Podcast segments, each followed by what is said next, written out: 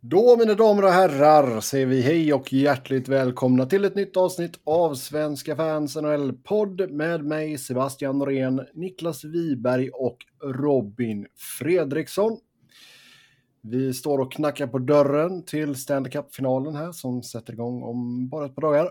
Vi ska självklart ta och snacka upp finalen, se hur eh, Tampa tog sig dit och sen har vi lite smått och gott på nyhetsfronten, bland annat ett par kontrakt och lite rykten som alltid är roligt. Och sen även ett gäng av era lyssnarfrågor. Som vanligt stort tack till er som har skrivit in. Först ut då i nyhetssvängen, vi hoppar rätt in i det. Jeremy Larsen, fyra års förlängning med Nashville. Capita landar på 2 miljoner blankt. Det är väl... Um... Talk of the day. Ja, spontant så är det väl eh, rimliga pengar. Väldigt konstig eh, term. Mm. Ja, alltså när han blev tradad dit så... Alltså det är inget household name i ligan direkt, men eh, det är en spelare som Analytics Community har pekat ut som rätt dålig. Eh, och ja, de har ju sällan fel numera liksom med den eh, datan vi har tillgänglig och sådär. Så att den, eh, den kändes ju lite konstig när Nashville plockade in honom. Och att han dessutom får förlängt med ett fyraårsavtal. Eh, 25 år gammal. Det förvånar väl lite grann. Eh, mm. Och det känns som att David Poyle... Jag menar, det här med backa var ju lite hans specialitet förut. Mm. Det är mycket konstigt på backsidan nu, numera. Jag, jag såg, eh, vad heter de? Eh, Andy och Rono. Det tjeckiska brödraparet som kör lite eh, statistik och grejer också. De, eh, enligt deras modell så var han bra på eh, hits, föga förvånande. Och okay. eh, denials. Ja. Denials. Alltså denied entries då helt enkelt. Eller... Ja. Um... Och eh,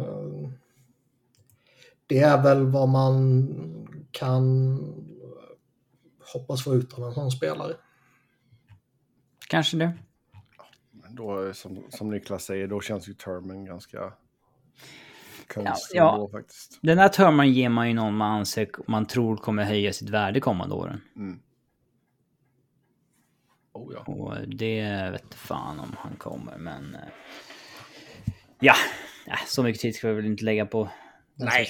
Nej, men de ser honom som användbar helt enkelt. Kan spela på båda sidorna och allt sånt där. Alltså det, det, det intressanta är ju i så fall som, som Robin var inne på om David Poyle börjar tappa det lite efter att ha varit eh, rätt skicklig får man ändå säga på att eh, liksom lyfta ut och lyfta in på backsidan. Här... Alltid, ja, men alltid från liksom när, när, han, eh, när, han, när man släppte Timonen till, till Flyers och eh, nu ville man väl inte tappa Suder men man kunde ju hantera det och man visade fingertoppskänsla. Eh, tycker jag väl ändå när man gjorde Subban Webber-traden. Och när man ja, ser det mer i efterhand, absolut. Subban också. Och Eh, eventuellt behöver man ju kanske credda honom för att han eh, hade på känn att det var någonting med Ryan Ellis också. Mm. Ja, men även när så här, när han eh, såg att det fanns lite kräm kvar i Barrett Jackman, liksom. Eh, tog in honom bakom den starka toppfyran man hade då. Eh, och Ja, men han har en god historik av att liksom bygga en bra backsida ofta. Eh, och nu känns den väldigt suspekt. Det är mycket... Ja, spelare där, där liksom datan säger att spelarna inte är så bra. Ja, visst. Alltså tittar vi på eh, backuppsättningen lite snabbt innan vi går vidare så du har sju backar under kontrakt kommande säsong i Roman Josie, Ekholm, Myers, Fabro, Lausanne då, uh, och Carrier. Så inte alls på den nivån man har varit på innan. Nej, det är en god analys. mm. Sen till New York Rangers. Vi kommer att prata mer Rangers senare. Men eh, Vitali Kravtsov tillbaka i Rangers. Ett år, 875 000. Kändes det ganska väntat va? Ja, fast det har väl redan börjat spekuleras i att eh, är det verkligen Rangers han kommer tillbaka till? Ja, jag vet Och det är väl... Eh, det är väl eventuellt det som är intressant för uh, övriga supporter. Jag vet inte uh, vad... Jag glömmer hur tidigt han gick i draften alltså. Ja, och jag vet inte riktigt hur förhoppningarna är på honom längre bland Rangers-fansen. Mm. Så det... Men det, ja, det ska väl bli lite spännande att se om om det verkligen är Rangers som han spelar till hösten. Mm. Ja, tillbringar ju denna säsongen i Traktor Tjelabinsk. Helt okej siffror ändå, om man vill säga. Ja, om man bara tittar på uh, snitt och sånt där så var det okej. Okay. Jag har inte kollat mm. något, något djupare på det. Ja, sen över till Edmonton. Mikko Koskinen lämnar och flyttar till Lugano. Skrev på ett tvåårskontrakt där va? Ja, han kan ju tacka Peter Shirelli för att han fick det där monsterkontraktet några dagar innan han fick sparken. Ehm, ja, alltså Koskinen har ju varit en helt okej okay, målvaktet har ju en duo under de här åren, men det var ju helt befängt att han fick det där kontraktet liksom efter en medioker första säsong där man typ utomstående undrade, har blir han kvar i ligan eller blir det tillbaks till KL? Mm. Um, så fick han det där monsterkontraktet ja, och ja, har väl varit en medioker 1B eh, lösning. Um, och, men ja, nu har han ju sett for life. Och, eh, alltså, jag tror att han hade kunnat vara kvar i ligan om han ville som en backup eller dylikt, absolut. Men... Ehm, eh, ja, kanske lite märkligt att han sticker eh, till Schweiz med en gång och att inte, inte kolla vad som finns på eh, NHL-marknaden först. Eh, samtidigt så... Med KL-dörren ganska stängd och schweiziska marknaden vars importplatser fylls eh, för varje dag som går. Mm. kanske det är lite bråttom att ta ett jobb där om man vill jobba där. Jo, exakt. De brukar inte... Han är nog inte någon som kan räkna med att eh, liksom, säga till de intresserade att ah, jag kommer vänta, ni får vänta på mig. Nej, exakt. Alltså... Den statusen har han inte. Nej, och sen... Jag menar, de brukar inte lägga sina importplatser på målvakter. Mm. Sen uh, får nog ganska bra betalt i, där också, ska vi nog se. Ja, det är nog rätt chill i, i Schweiz också, det har vi sagt. Korta resor, klassiker. Mm. mm. Gångavstånd till matcherna. Nästan. typ. Ja. Alltså, det är väl det i princip. Jag har inte kollat upp exakt hur lagen är fördelade geografiskt sett faktiskt challenge att vi ska gå till varje match i Schweiz. Ja, exakt. Och, eh, och, ja, det, är inte piss, det är inte pisslitet, det är det ju inte. Det är ju Nej. kanske som Danmark liksom. Så att, eh... Det är ju pisslitet jämfört med att förlänga fram och tillbaka över Nordamerika. Ja, herregud. Ja, det... ja eh, sen går det rykten om både Mike Smith och Duncan Keats framtid. Mm. Vad går det för rykten då? att eh, båda kanske slänger in handduken.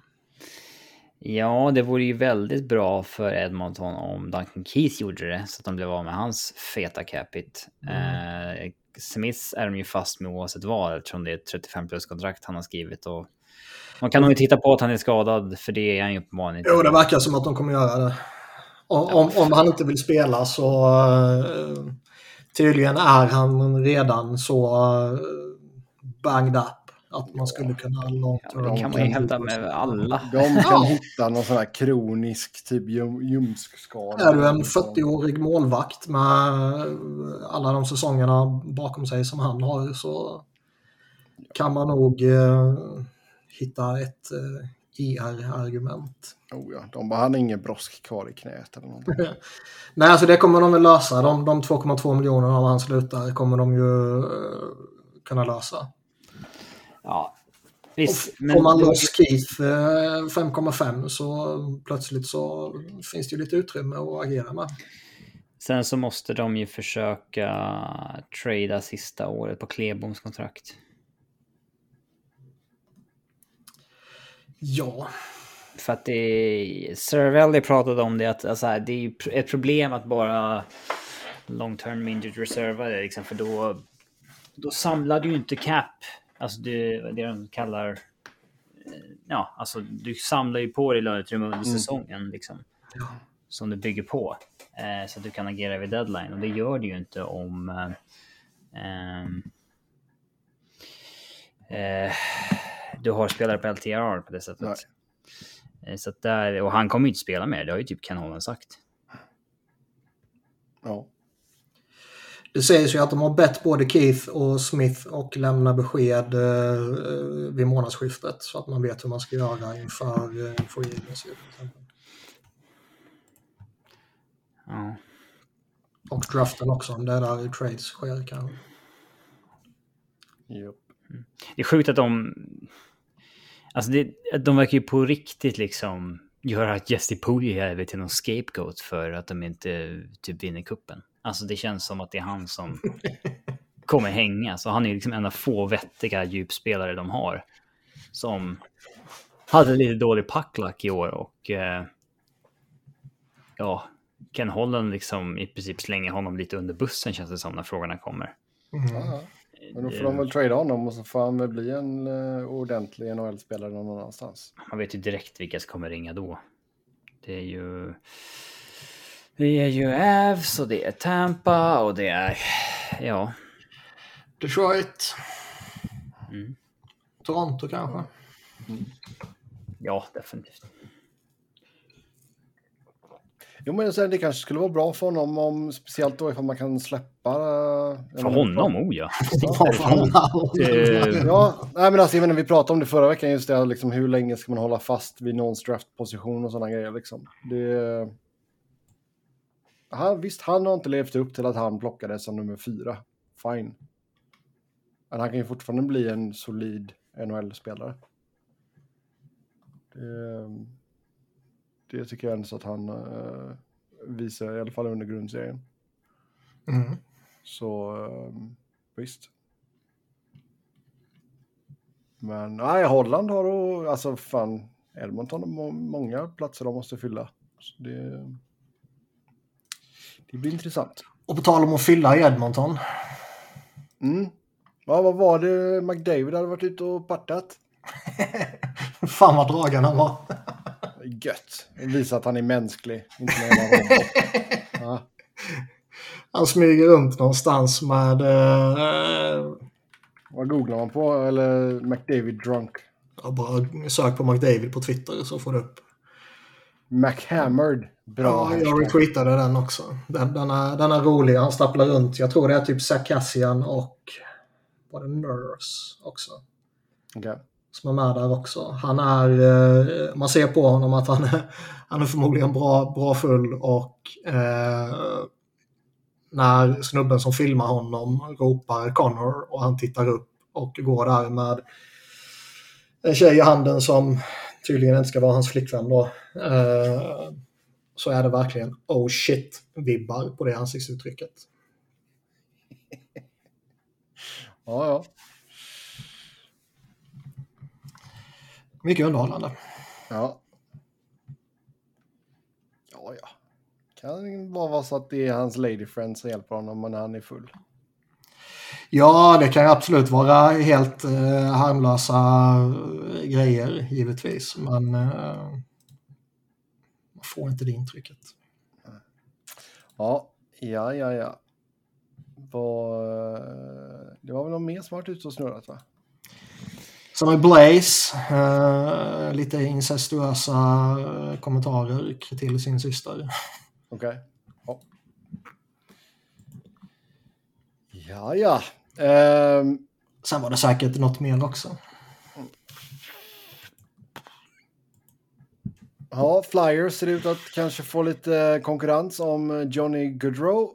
Eh, då New Jersey ryktas vara heta på gröten. Alltså det här med att Flyers ens skulle vara en alltså, seriös spelare kring Gaudreau, det, det är ju bara vår podd som har slagit fast det. Nej. Nej. Vem mer? Flyers-podden. ja. Nej, men alltså... Han är ju från New Jersey, han är ju inte från Philly. Ja, han är från New Jersey. Som är liksom på andra sidan floden från Philadelphia. Ja. Vad, vad växte han upp som? Flyers-supporter. Och det är bekräftat? Ja, han är Philadelphia-supporter i största allmänhet också. Uh, Eagles heter de va? Ja, det gör de. NFL tror jag det Så han, det, det, så är det Sen skyltar han ju inte alltid med, med flyers. På... Han går inte på matcherna som eh, Brady Kachuk. Liksom. Nej. Eh. ja, han är lite för mycket professionell ådra för att, att göra. Men eh, det är klart han är det. Det har det ju pratats om. Sen har det ju inte pratats om det sista veckan, sista veckorna om det så, så tydligt. Men eh, tidigare har det ju varit många som har nämnt eh, hans Flyers connections. Ja. Men det är väl inget konstigt med att New Jersey också, alltså, många kommer att vara där helt enkelt. Ja, nu verkar det ju som att eh, Flames vill förlänga med honom. Men om man klarar av det är det väl en helt eh, annan fråga. De har ju... De måste ju nästan välja mellan Kachak och Gaudreau. Mm. Liksom Fan, vi har pratat om det tidigare. När de blev utslagna. Men mm. Eh, det, så känns det ju. Och väljer man inte alltså, den fem år yngre då? Eller fyra år eller vad han är. Men eh, ja, nej. Går han till att signa med Devils så får man ju dra igång en helvetes hatkampanj i alla fall. Ja. Nej men han kommer ju... Eh, alltså, han kommer ju från en säsong... Snacka om att maxa sitt UFA-värde. Ja. Och... Eh, ja, märkligt hur det alltid sker på kontraktshåll. Eh, ja, eh, tal om det, jag lyssnade på Frank Saravellis podd och han var ju liksom också... Han sa ju typ 95 procent säker på att Alex DeBrinket tradas. Mm. Mm. Liksom, samma med Kevin Fiala. Det kan bli en riktigt stökig sommar alltså med mycket... Fiala känns ju ändå inte orimligt om man bara kollar på deras kappläge och sådär. För jävla bra. Vad sa du? Fiala. Ja. Eh, men eh, nu kommer jag av mig bara för. Vad sa jag? Jag sa att det är rimligt med deras kappläge. Det har vi pratat om. Ja, eh, de måste ju typ skeppa honom. Mm. För att de har satt sig i den här sitsen de har gjort. Men liksom, The Brinket, tänk om man glider in på McDavids vinge liksom. Det är där, alltså, de var ju dessutom junior buddies så att säga och eh, ja, en sån renodlad målskytt med McDavid, den hade varit... Eh, där, där borde man ju gå om man är Oilers. Ja, men de kommer väl säkta in sig på Kane. Även om man fick lite... Eh... Ah, ja, det känns som att han... Nej, det känns som, det känns det som att han omfamnar det direkt. Nej. Sen undrar man ju vad fan som händer. du tyckte inte att hans statement var genuint alltså? Ja, sen det, alltså det, för hans story med Sharks ska väl reda ut sig först innan vi får något annat. Mm. Huruvida hans kontrakt gäller eller inte och så vidare. Men eh, ja, alltså. Eh, ja, ska vi säga. Stökig sommar. Sjukt att det snackas om liksom 7-8 mille för Evander King. Vem fan ska betala det? Oh ja. Alltså, eh, man tror väl ändå lite grann att... Alltså man tror inte att... Eh, GMs har lärt sig så. Men lärt sig om Evander Kane måste ju en del ha gjort. Alltså, så här, det har ju gått fel så många gånger nu att man har svårt att se någon hosta upp ett nytt fett kontrakt till honom. Jag tycker så här, det skulle vara en desperat organisation som typ, alltså Philly som vill bli relevanta liksom och bara, ja men fan, vi, vi får hantera honom liksom. Typ. Nej men så är det och jag menar det såg man ju på, vad heter det, på Edmonton också när den säsongen var på väg att spåra ur så... Säljer man själen till djävulen och tar in honom liksom. Ja. Så visst, det, det kan nog finnas en, en GM eller två eller tre som känner sig desperata. Man bommade Johnny Hockey och sen så bommade man, eh, vad finns det mer, Forsberg liksom. Man känner att man måste ha någonting, trademarknaden finns inte där, då går man efter Kane. Det kan man väl absolut se. Mm. Många stora forwards i om och i, kommer vara i rullning i sommar alltså. Mm. Ja, ja speciellt om vi också får en Pasternak på marknaden. Det... Ja. Ja. Men frågan är, alltså grejen är ju då, alltså skulle Pasternak liksom komma ut på marknaden, säger vi. Då känns det som att det måste ju nästan vara den första dominon som faller då, innan allt annat. Ja. Eller? Så det beror på.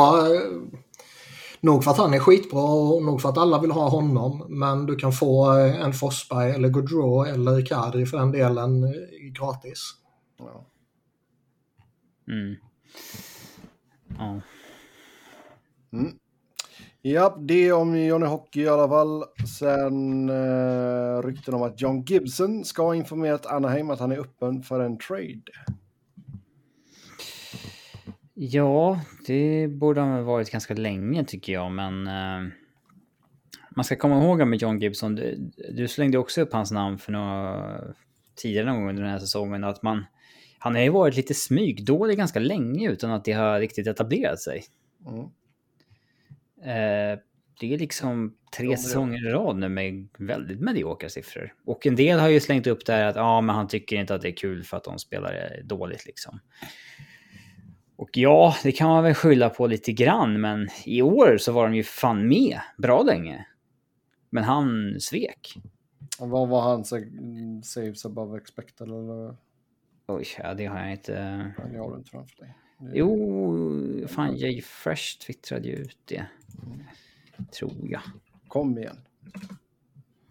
Uh, I någon form av grafform. Ska ja. vi se här.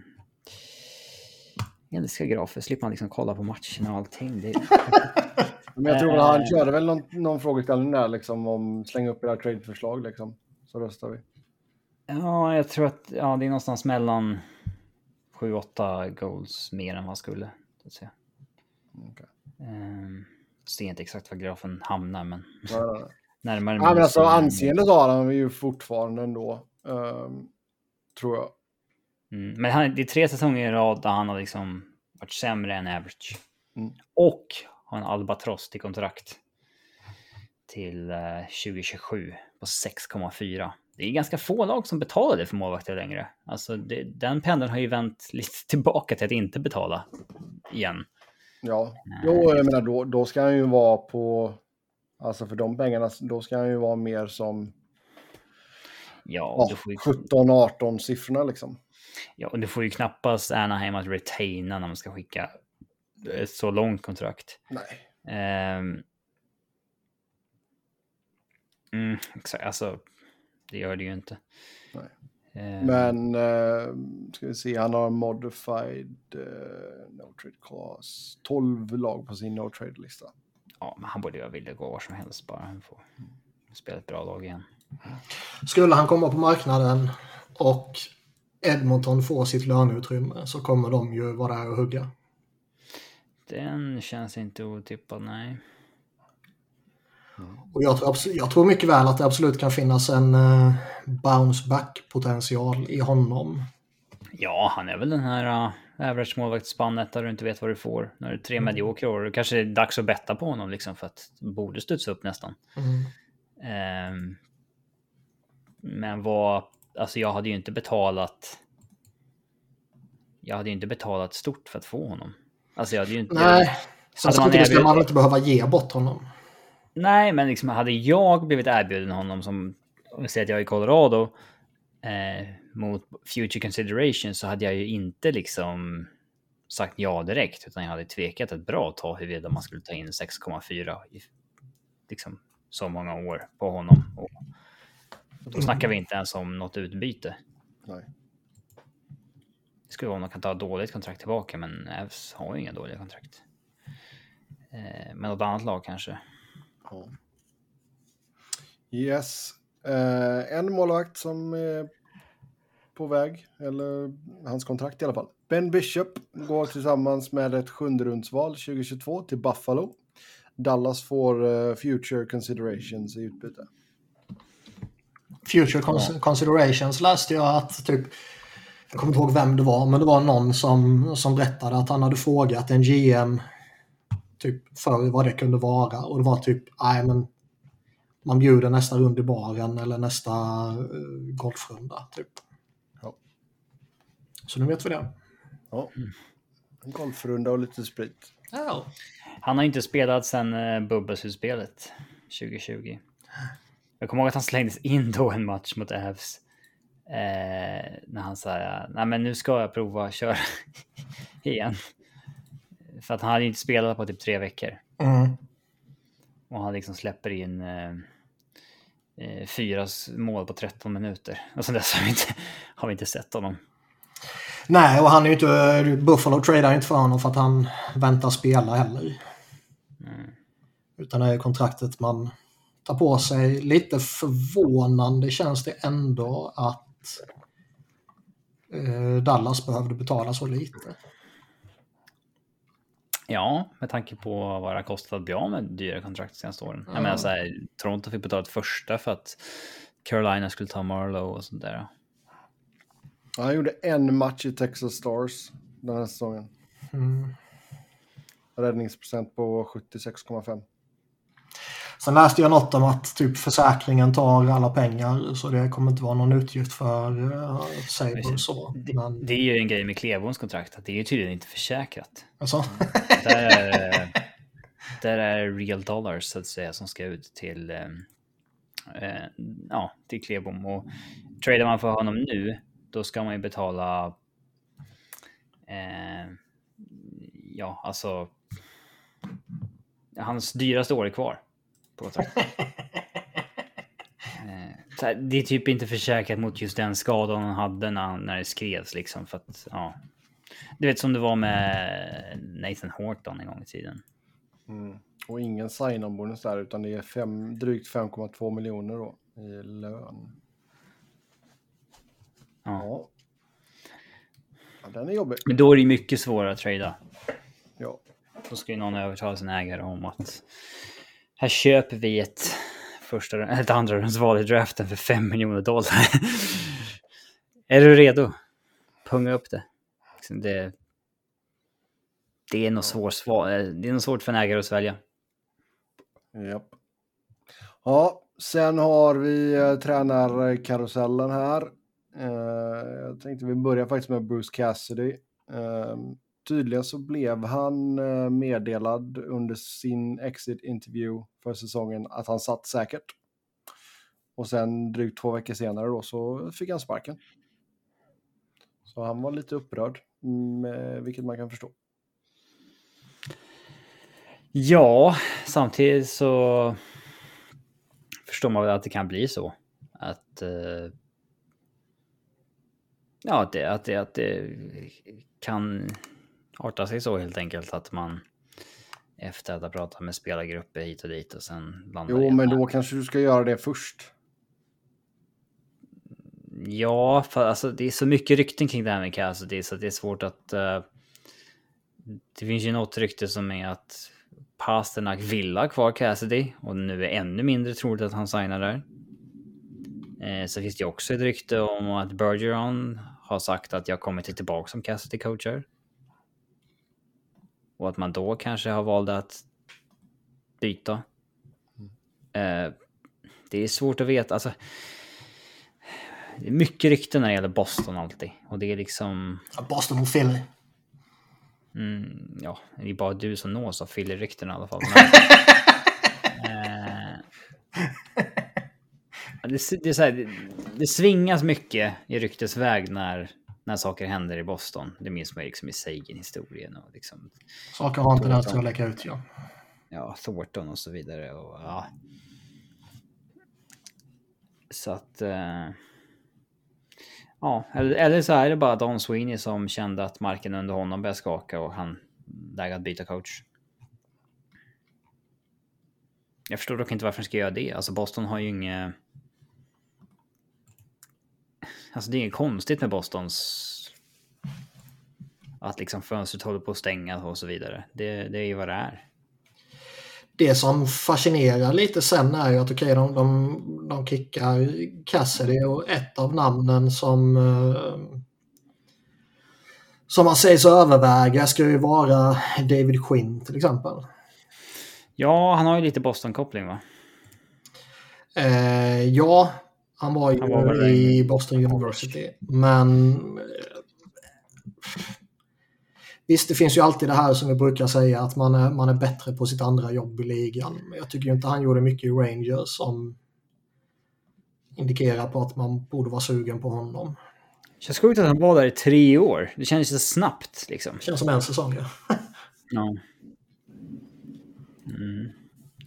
Eh, nej men alltså ska de... Eh, han har ju ett rykte av att vara duktig med unga spelare och ska det rebuildas så då kanske det inte är så dumt.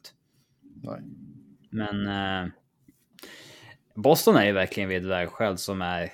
Alltså antingen så säger Bergeron att jag kör ett år till och då går man för ett sista år, ett sista år liksom. Mm med eh, Lindholm McAvoy som sitt nya första par liksom och delad målvaktsduo och Swayman och Ullmark funkar bra och en forwardsgrupp då med eh, Marshawn Bergeron, Pasternak, Taylor Hall. Liksom, du kanske satsar på ett till stort namn på Free Agency då och verkligen trycker på knappen. Liksom. Mm. Samtidigt behöver man ju överleva den första månaden, två månaderna. Ja. Och jag menar, vi såg ju Islanders denna säsongen till exempel. Var vad som kan hända om man hamnar efter från, från start. För de spelade upp sig sen ju.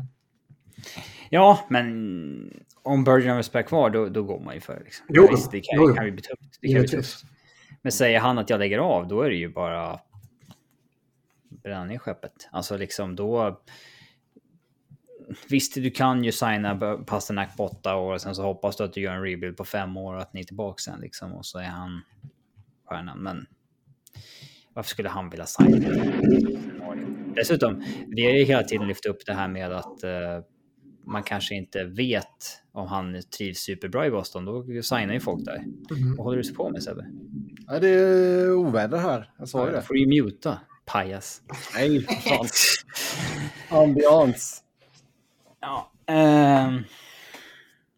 Men det verkar ju som att han inte trivs helt perfekt sur över Krejci och att eh, Krug inte är kvar och så vidare. Och då, då är det ju svårt att sälja in honom på en rebuild-scenario. Och är det så att Bergeron lägger av, man tradar Pasternak, då får man ju faktiskt svälja... Alltså det kloka är ju då att skeppa Marchand. Oh ja. Han är liksom signad på 6,1 i tre år till och är ja, på en sinnessjukt hög nivå efter att han fyllde 30. så, så att eh, då, då, kan man ju verkligen kickstarta rebuilden utav helvete med Pasternak och Marshall Trade. Och liksom eh, tanka lite med åtanken av att McAvoy är borta början av säsongen också. Alltså. Ja, nej, det pratar vi om att gå för Conor Brodard där. Mm. Men man undrar ju liksom vad, vad en sån som till viss del McAvoy som signade relativt nyligen och Hampus Lindholm som anslöt och signade här relativt nyligen. Och så går det några månader och sen bara, nej, nu går vi in i fullskalig rebuild här. Ja, alltså... Har man fått sina pengar och man är nöjd och man bara kör på och det kanske är rätt gött att leva i Boston. Eh, ja, Hampus fick 50 miljoner dollar. Mm. Det är bara le och hålla käften. Så är det ju, men det är ju inte alltid så sker. Nej, men då, alltså, han kan ju också trada som ett, två år om han vill. Liksom. Ja, ja eh, sen eh, snacket på stan. Men angående coach, de måste ju veta riktning innan, innan man väljer helt enkelt. Oh ja, oh ja. Det är inte så att man tar Boston och så får man ju se vad, vad som händer ovanför huvudet på en kommande veckorna. Liksom. Utan då vill man ju ha det utstakat. Oh ja. Ja, eh, Barry Trotz eh, sägs att han väntas meddela lagen framåt mitten eller slutet av veckan. Vad det är som gäller för hans del. Och eh, ja, han har ju varit på mångas eh, läppar när det kommer till rykten över eh, lediga jobb såklart. Det börjar ju... Det börjar ju bli dags nu känns det som.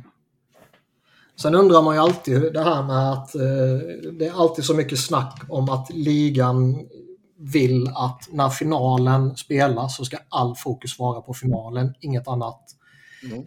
Eh, ska ske under finalen. Ja, man ser ofta så här, uh, will probably be announced after the Stanley Cup. Ja, ja. Även lagen vill väl kanske inte... Alltså så här, Nej, men stjäla uppmärksamheten, typ. Ja, det är lite hederskodex eller alternativt att man jag själv vill eh, ha rubrikerna den dagen helt enkelt. Ja. Eh, så då är frågan om det innebär att det kommer ett besked här nu eh, imorgon typ. Liksom. Eller om det är så att det kommer dra ut ytterligare två veckor.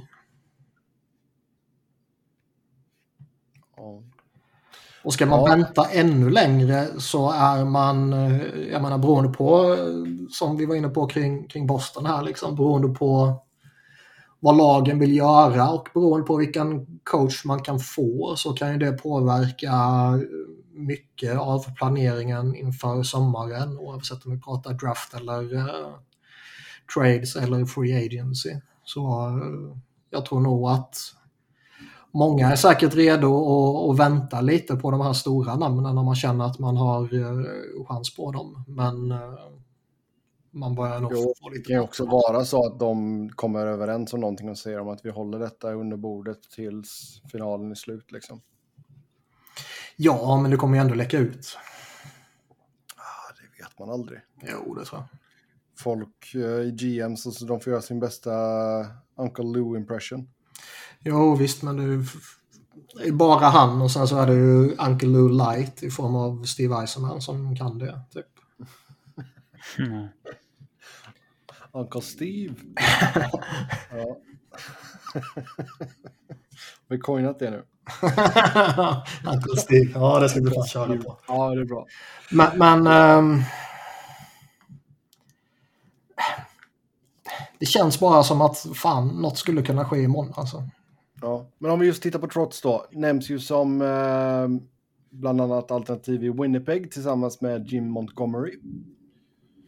Uh, och då är det ju för att Trots är local boy. Sen uh, när vi kollar på Philly, då är det ju Trots, Tortorella, DeBoer, Tocket och sen kanske någon mer tjomme. Alla är tjommar. Och sen har du ju även Trots i Vegas uh, tillsammans med Cassidy, Montgomery, Tocket. Varför är Tockets namn med på så många ställen? Han verkar vara... Han i Vegas. Han verkar vara väldigt likable. Alltså han verkar uh, omtyckt av alla. Ja. Jag hörde eller läste någonting också om att han tydligen trivs så bra på tv-gigget att han uh, inte känner att han liksom måste hoppa på coachjobben igen. Och det där känns ju som det blir allt vanligare. Att liksom tv-jobben är så pass attraktiva. Att det inte längre är bara liksom en placeholder för att man ska, tills man ska jobba på riktigt. Utan... Nej, alltså det, Nej, så var det ju verkligen för kanske tio år sedan när, när ja, tårtan satt tårtan ett halvår. satt där och Laviolette ja. satt ett halvår och man bara liksom man satt i tv för att folk... Glöm inte mig. Ja, men exakt. För att folk skulle se en och liksom visst, ja, han finns ju. Och sen så bara satt man och väntade på ett jobb. Mm. Uh, nu känns det som att det kan vara en, uh, en ny karriär. Oh ja. ja, alltså du menar, du har ju fortfarande kopplingen till sporten, men du jobbar ju avsevärt mycket mindre. Liksom. Du, och de får säkert jättebra. Ja, jag tror att det börjar bli eh, rätt fint betalt också numera. Ja. På en nivå det inte var förut. Nej. Så att... Uh, mm. Mm. Men... Uh, ja. Philly, Philly. Det känns väl som att... Uh, jag, menar, jag har läst att det är så här... Att både Trots och Tortorella är kvar i processen, men det lutar att det blir Tortorella. Eller? Alltså, jag tror, visst var det Kevin Weeks som la ut att typ coachkarusellen kommer förmodligen påverkas av eh, Winnipeg och Philadelphias utnämningar. Mm. Och det gör ju att man tänker att Barry Trotz väljer mellan de två. Ja, alltså... I alla fall Tortorella måste, vara, Tortorella måste ju vara plan B i eh. Ja, typ att man har bestämt sig för att det blir han om vi får nobben av Barry Trotz. Ja, typ. det tycker jag är en rimlig... Ja, en rimlig, ja, en, en rimlig gissning. Och det vore väl ganska rimligt också ur ett uh, Philly-perspektiv. Liksom. Mm. Däremot så det, det är ju... Vet, he, hela Flyers uh, supporterbasen har ju blivit urfackade och jag är ju i allra högsta grad en, en del av den givetvis. Men... Ledande faktor. det, det är många, många normalt sett liksom vettiga personer som är helt övertygade om att Tortorella är plan A. Han har alltid varit plan A. Barry Trotz var bara något eh, som man kände sig tvungna att göra. Egentligen vill man inte ha honom, man vill ha Tortorella. Och man väntar bara på att Barry Trotz ska välja något annat lag så att man eh, inte liksom begår ett PR-mässigt misstag i att eh, annonsera tårtan innan Trotz har eh, försvunnit från marknaden så att säga. Det tycker jag är liksom Galaxy Brain konspirator, eller konspirationsteorier liksom. Och eh, varför skulle Tårtan gå med på det för? Ja, alltså det kanske är tränarsvängen. Det kanske är helt, det kanske inte är så ovanligt med att man Eh, ja, men få inse ibland att man är nummer två på ett jobb. Alltså... Nej, men ja, ja, men liksom att, att Tårtan blir tillsagda att eh, okej, okay, vi, uh, Barry Trotz är överst på våran lista. Vi kommer vänta på honom. Får vi inte honom så, så är jobbet ditt. Det, det är ju rimligt. Men liksom säga till Tårtan att ah, vi vill ha dig, men fan. Vi måste vänta till Barry Trotz försvinner från marknaden, annars kommer supportrarna gå bananas. Så gör man ju inte. Nej, då säger man väl kanske att ja, vi kör på dig. Vi... Sen får vi se när vi annonsar det, om vi gör det om en vecka eller två. Liksom. Ja, typ.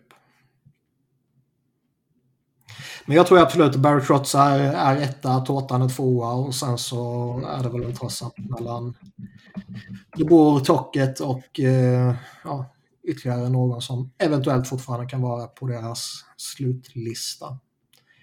Tydligen ska de i alla fall vilja ha någon med erfarenhet. Så han, Mike Vellucci, Pittsburgh-assisterande, han ska tydligen ha imponerat men eh, de vill ha rutin. Mm.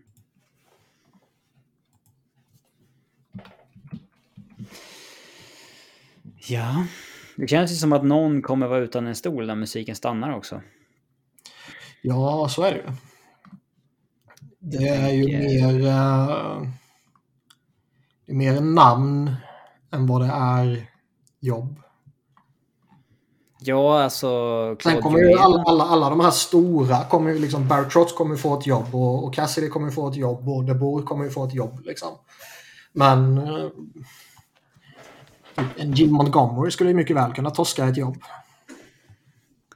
Ja, ja absolut, men jag tror Claude Julien förväntade sig nog att vara liksom, hetast på marknaden under sommaren. Och... Ja.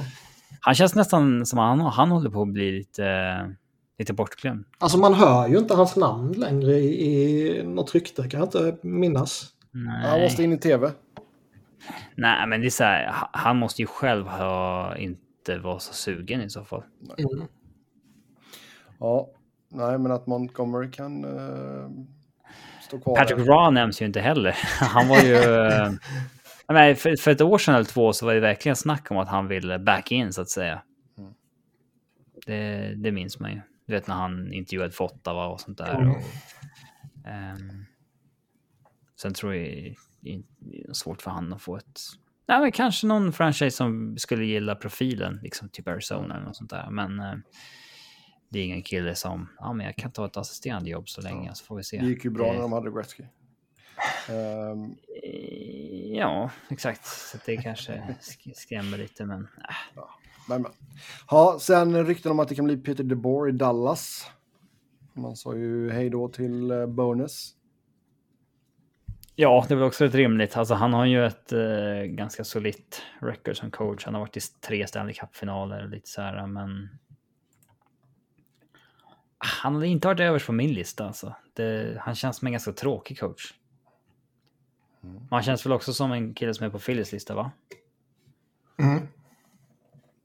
Mm. Oh, ja. han, är, han är väl, eh, vad ska man säga, han är väl ett, eh, ett safe pick om man torskar någon av de stora. Eller någon av de största ska man kanske säga. Mm. Eh, om man inte kan få Barry Trotz eller Bruce Cassidy till exempel, då kanske det bor är ett eh, hyfsat safe pick. Kanske inte jättesexigt, eh, sannolikt inte jättedåligt.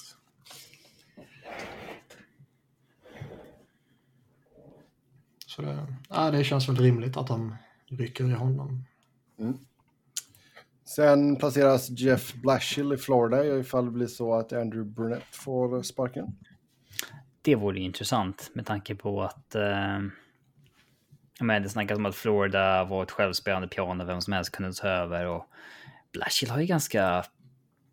Jag menar, han har inte gått rykte efter liksom Detroit-tiden. Mycket som med de Detroit-människorna jag följer och så här är, håller inte honom högt. Nej. Så det, det är mycket statistik på att spelare uh, produktion under honom går ner och sånt här liksom. Alltså spelare som producerar bättre med andra coacher än med honom och sådär. Så att... Uh, ja, men visst, han är ju fortfarande relativt ung i branschen så att det kan väl hända saker där. Mm. Men... Uh... Framförallt måste det ju komma besked från Florida. De kickade ju sin assisterande nu, men... Ja. Man, man bör ju Känns det, alltså, borde inte de bara kört på med samma assisterande och tränare med tanke på vilken bra säsong de hade? Är det lite knärunk-reaktion på att man blev svepta eller? Ja, det kan det nog vara. Sen kan det mycket väl, alltså man, man ehm, det kan mycket väl vara så att eh, när Brunette blev promotad så ehm, det var ju inte hans eh, staff som var på plats. Utan eh, man kanske kommer fram till att man behåller honom och han får sätta sin egna assisterande. Så det behöver inte vara så kontroversiellt i sig. Nej. Om han får fortsätta. Men jag menar, ett, ett besked borde ju komma därifrån när som helst om det är så att eh, dominobrickorna börjar falla och plötsligt kommer Florida när massa av de stora namnen redan har försvunnit och, och kickar ut Brunette. Och, så får de ja. nöja sig med något som inte... Men är det Blashill de vill ha så är det väl inte någon... Nej, då är det ingen konkurrens. Man vet ju aldrig, men det är konstigt. Det får inte heller komma ut att de typ intervjuar någon tränare innan de har gjort sig av med Burnett. Nej. Det är ju en... Eh, så gör man inte liksom. Det, det får inte komma ut liksom.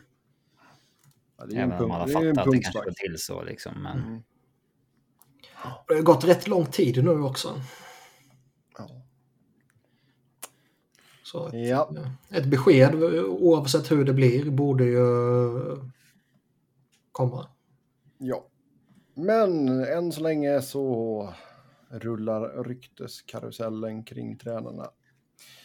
Eh, så får vi se när det väl börjar hända grejer helt enkelt. Vi går in i slutspelet och eh, ska ju snacka om hur Tampa tog sig dit och eh, om eh, laget som förlorade Eastern Conference-finalen. Det var ju New York Rangers. Tampa vann 4-2 i matcher. Eh, Rangers tappar 2-0 i matcher. Och eh, ja, Robin. Mm. Vasilevski. Du säger att han har varit streaky under slutspelet. Ja, alltså. Han är ju väldigt varm kall det här slutspelet. Inleder med sex ganska svaga matcher mot uh, Toronto. Sen spikar han igen fullständigt i match sju. Helt fenomenal i fyra matcher mot Florida. Släpper in tre mål på fyra matcher. Sen eh, två lite skakiga inledande matcher mot Rangers. Och sen spika igen fullständigt fyra matcher. Så att... Eh, väldigt av och på. Men alltså Vasilevski eller ej, det är ju klasskillnad mellan Rangers och Tampa. Det, det, eh, de snubblade sig hit, Rangers. Det, det, fem mot fem var det inget snack, men visst, de hade sett PP och Storken stod ju emot så mycket han kunde, men... Mm. Man kan komma rätt långt på det ändå. Ja, och visst, de kan väl vara lite besvikna över att de tappar just 2-0, speciellt att de leder match 3 också. Mm. Men över sex matcher så... Det, det, är, inget, det är inget snack liksom. Nej, de tog sig till eh, konferensfinalen genom att slå Pittsburgh 4-3 matcher och sen Carolina 4-3 matcher. Ehm, men summa summarum, de bör väl ändå kunna titta tillbaka på en bra säsong och man tog ett stort kliv i rätt riktning. Ja, absolut, men sen kan man ju fråga. Visst, rebuilden är klar. Eh, nu går man före. Men vad, hur långt är fönstret igen då? Alltså Panarin är 30, Sibania 29, Kreider 31. Kan de driva det ett år till? Eller, eller ett par år till? Liksom. Ja, eller, eh, till. eller måste Lafreniere och Capocaco liksom bli vad de en gång förespåddes bli snart? Um, det, det kanske är så liksom. Uh, visst, de har ju sin... De har ju en bra grund på backsidan med Adam Fox, Truba och Ryan Lindgren och jag tycker väl Ken Andrew Miller har vuxit fram till något gediget. Um, mm. Och Storken i mål såklart. Även om han är UFA om tre år. Um, ja, men tre år till känns det väl som att du kan vara riktigt slagkraftiga. Absolut. Ja, det liksom, det, man, men jag tycker ändå det finns... Man har ju nyss byggt, man har ju nyss byggt, byggt om liksom rebuilden. Så har man ett fönster nu på två, tre år känns det som bara innan det är dags igen. Känns mycket väl som att ett sånt fönster kan vara alltifrån två, tre år till fem, sex år. Lite beroende på ja. hur Panarin och Sebanjad och Kreider äh, åldras. Men Panarin är ju inte vad han var för ett, två år sedan. Eller? Nej. Samtidigt så har man väl i bakhuvudet allt snack om att det var något fel på honom. Något fel på honom? Uh, skada, alltså. Ja. Ja, kanske det. Ja, alltså han kommer ju vara jättebra, Commodoren också, men... Alltså de måste ju... De måste ju bygga ett gediget uh, forwardsdjup bakom topptrion nu. De har Barkley Goodrow signad och det... Ja, han kan väl utgöra en del av det. Uh, Capo, Lafreniere blir ju kvar såklart. Uh. Sen Andrew Kopp ska man väl försöka få signad tycker jag. Mm. Ja, herregud. Ja, alltså om vi tittar på det lite snabbt här. Du har ju Kakko, Gauthier och Georgiev som är RFAs uh, och Sammy Blaze också. Um, men UFAs, då har du ju Kopp. Det är väl det stora namnet där. Um, sen har bland annat... Ryan Strome vill du kanske Ryan, behålla. Ja, Ryan Strome, Frank Vetrano, Tyler Mott. Vilket jävla pissbeslut eh, av Galant för övrigt i match 6 när han scratchar Capocaco för att spela en halvskadad Ryan Strome som liksom under uppvärmningen inte ens är med i line rushes och inte hanterar puck utan bara skater runt själv. Och sen när matchen börjar så är det så här. Alltså han kan ju knappt åka skridskor för han är så skadad. Och sen får han ju kliva av till slut. Så att de är en, en gubbe kort. Mm. Och så sitter Kako på läktaren. Liksom. Alltså... Det sjuka är att han inte ska ha blivit informerad heller. Utan han ska bara ha fått en line-up uppsatt på tavlan. Typ. Ja, så där går det nog till. Ja, det gör det. Jag tycker det är eh, konstigt. Men eh, liksom, återigen bara ett bevis på att även de bästa coacherna är ju konstiga. Liksom. Ja, man känner nog sig. Jag kan inte hålla på och förklara mig för varenda spelare som är utanför line-upen. Liksom. Typ så. Ja, och det tycker jag eh, är orimligt. Mm. Ja, kanske någon som har liksom varit ordinarie så lång tid i alla fall. Ja. Man ju, eh... Men hur ser ni på vad man behöver göra här i sommar? Georgiev till exempel, är det bäst kanske trada hans rättigheter? Alltså de har ju inte jättemycket utrymme att röra sig med heller. De har ju strax över 13 miljoner. Har man en sån målvakt som Storken så får man kanske vara ett av de lagen som kör en backup som kostar en mille. Liksom. Mm. Ja, han bör man ju försöka eh, släppa kan jag tycka. Även om... Ja, äh, casha in på. Liksom. Edmonton kanske betalar en second rounder och en prospect eller alltså... Mm. Ja. Ja, så är det. Även om det känns som att hans, eh, hans värde har sjunkit lite. Och oh, ja. att man nog inte får vad det pratades om tidigare för honom nu så är det nog läge att spara in några miljoner där. Mm. Annars som sagt 30 miljoner det, det är inte mycket pengar när man har en halv forwardsbesättning att signa upp. Nej. Ser ni något annat kontrakt man kanske borde försöka skaka loss? Nej, resten är väl okej okay att sitta på. Alltså Reeves är ju dålig som fan, men de gillar ju uppenbarligen honom och ser ett värde i honom och ja, ett år till ett på år 75. Ja. Ja. ja, ja. Uh, ja, är det något mer du vill säga om Rangers innan vi går vidare? Nej, eh, deras sån här eh, låtsas-rebuild som eh, dopades av Panarin och Fox eh, har ju liksom tagit fart. Eh, jättebra den här säsongen och kvitterar ut ett bra betyg denna säsongen efter Eh, många år utan något eh, avtryck i slutspelet eller ingen slutspel överhuvudtaget. Och mm. eh, blir spännande att se som vi sa om det är en eh, ett fönster på två år eller fem, sex år som man har framför sig. Ja. ja, då kliver vi in på finalen då mellan Colorado och Tampa Bay.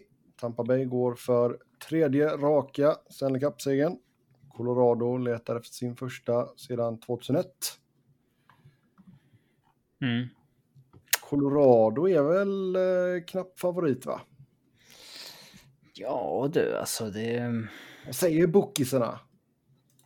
Ja, det vet jag inte, men eh, det är tajt alltså. Det är tajt som fan, får man ju säga.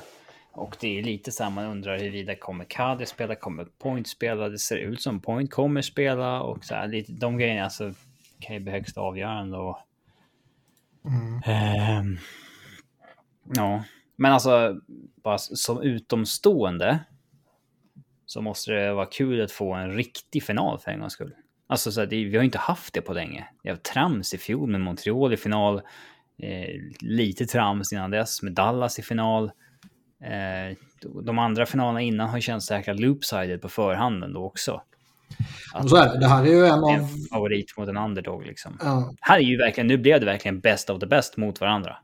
Östs bästa lag mot väst bästa lag och så visst, det var inte Tampa som vann i den. Nej, men med tanke på vad de har åstadkommit de senaste åren så är de... Ja, det är inget snack. Ja. Det känns ju som, alltså när det var Detroit mot Pittsburgh, eh, två år i rad. Och det är ju ett tag sedan nu. Måste ju... När hade vi senast en final som var liksom... Ja, jag tänkte kanske... det. När hade vi senaste finalen där det var... Kan, kanske när det var Tampa-Chicago där. Men det var också innan Tampa var riktigt Tampa liksom. visst, de, det var ju liksom, då var ju Tyler Johnson en av deras stjärnor. Liksom. Mm. Ehm. Men ja. De är fortfarande bra. Ja, fan det är svårt att komma... Man, man minns ju inte fan vad lagen... Uh... Men så här, på förhand också, inte hur finalserien blev. Nej. Utan, ehm, Det minns man ju inte om liksom uh, Chicago, Boston. Hur det stod sig. Det minns jag inte. Lockout-säsong för fan. Ja, Boston, Vancouver kanske, jag vet inte. Mm. Men där kanske är något... Men efter, efter senaste årens trams så är det ju här uppfriskande. Oh ja, oh ja. Absolut. Och, eh, ja. Vad, vad... Tycker ni att det finns en tydlig favorit eller? Alltså jag ser väl att det är en knapp fördel Colorado ändå. Eh, Jag tror att man har... Ja, du har kapaciteten att stänga ner stjärnspelare. Du har... Visst, du kanske får ett rejält test här nu då av Vasilevski, men det känns ändå som att man har tillräckligt många pusselbitar i offensiven för att kunna lösa det. Eh, Sen är det klart att det är Kadris vara eller icke vara och vilken status han skulle vara i om han kommer tillbaka. Det är, det är ju svårt att säga om så här på förhand såklart. För menar, är det så att han kommer tillbaka och han spelar med någon jävla skena och han inte kan skjuta och liksom. Mm. Det, Han kommer ju, kommer han tillbaka så, så kommer han ju ändå vara en Pest. större, ja, liksom en större Ja, tillgång än vissa av de som skulle ersatt honom. Ja, då kommer man lägga fokus på sånt istället. Ja. ja, det är klart att det är bättre att lira honom än Obi Kubel liksom. Ja, sen är det klart att eh, tappa honom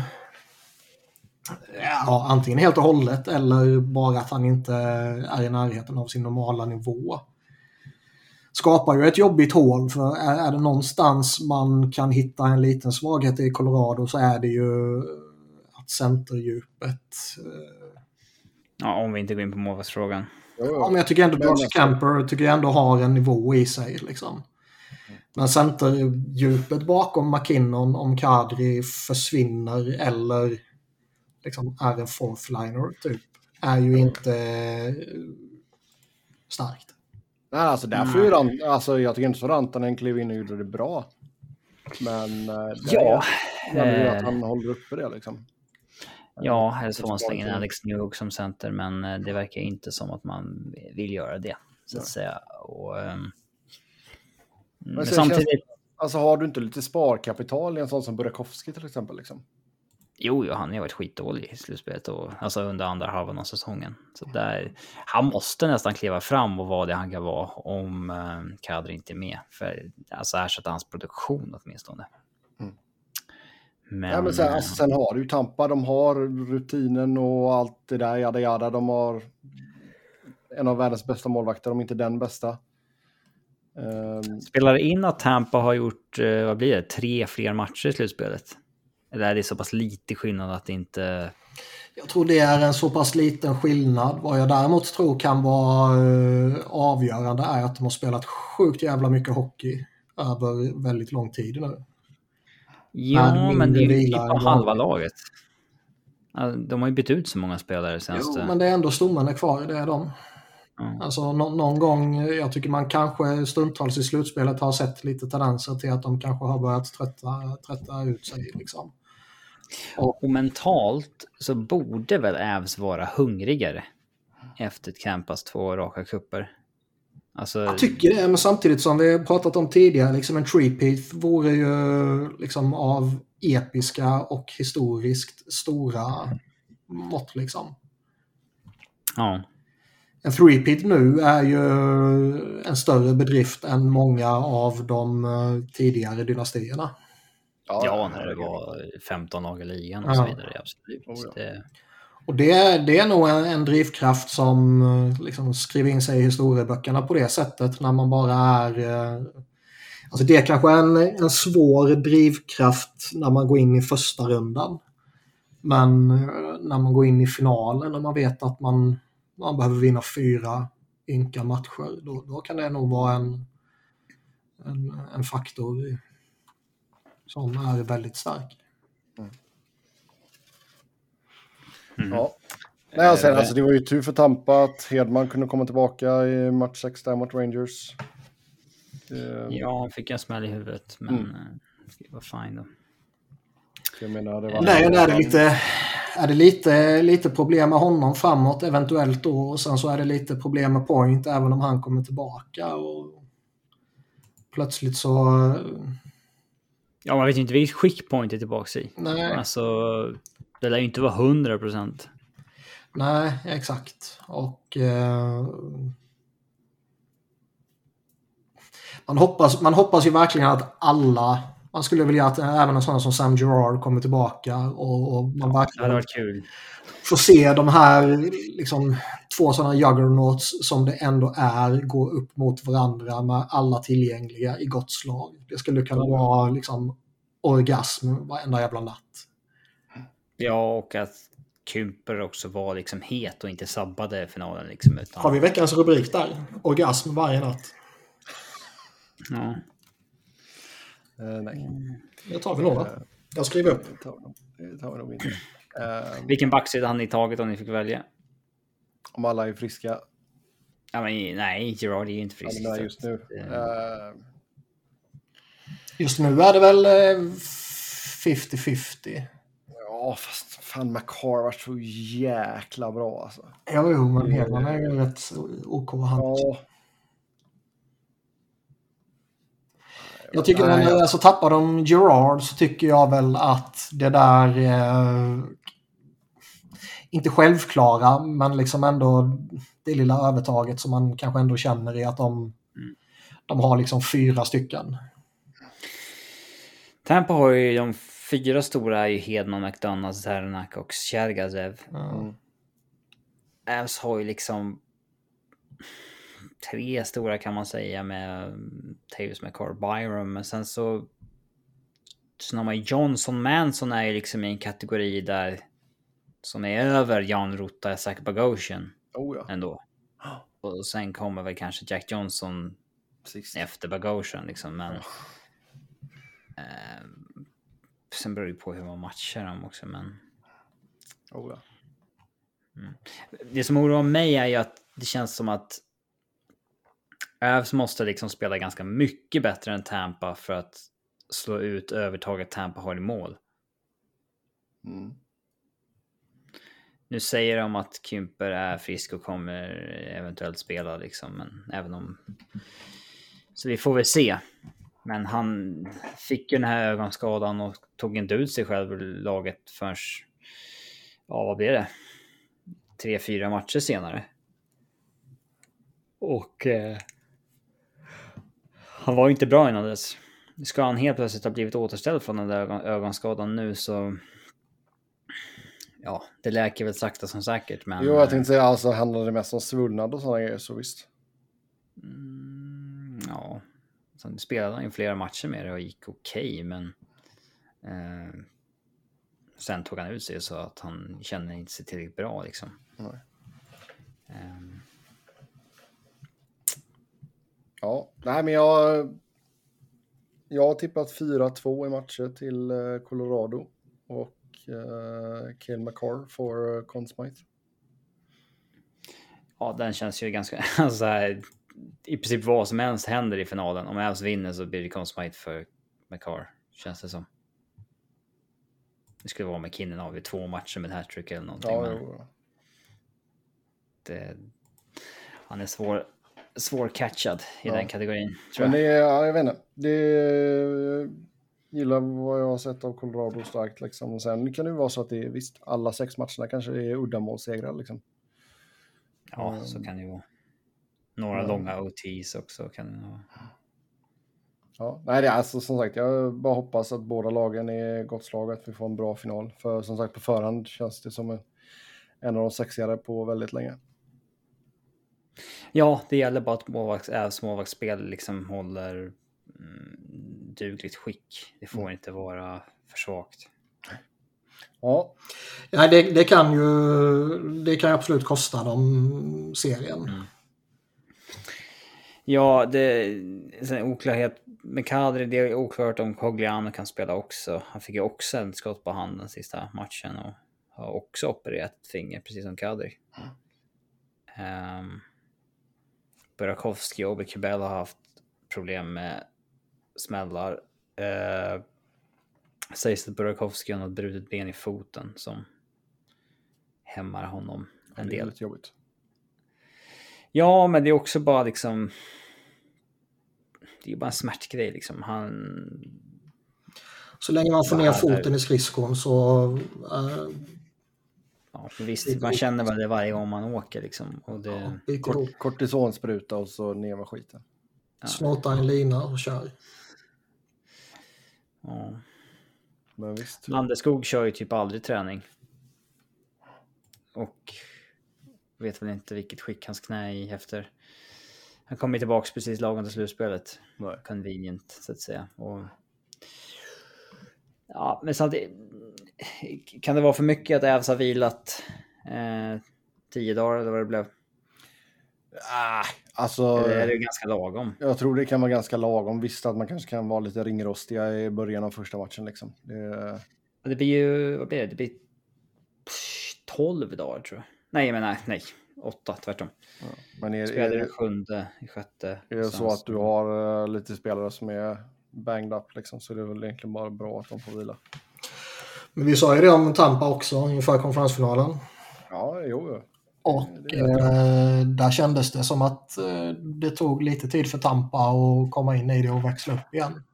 Det tog ja, framförallt tid för Vasilevski. Som, ja, Ja, men, men eh, för diskussionens skull, låt oss säga att det var en faktor. Och eh, ett lag som Tampa, ja, de ska väl kunna hämta upp det mot, eh, mot Rangers. Men jag säger att Avs halkar efter mot Tampa. Det är väl inte så självklart att man kan hämta upp mot dem. Nej. Nej, alltså Tampa är ju en different beast än vad Avs har mött hittills kan man ju lugnt säga. Oh, ja. Så är det eh, Men sen ska vi också komma ihåg att Avs är fan en different beast mot vad Tampa har mött i final de senaste två åren. Plus att man ska... Eller vad man har mött också. också för den. Ja, alltså svåraste rundan för Tampa är ju första mot Toronto. Mm. Och så spel på hög höjd. Ja, om det spelar stor. Jag tror alltså...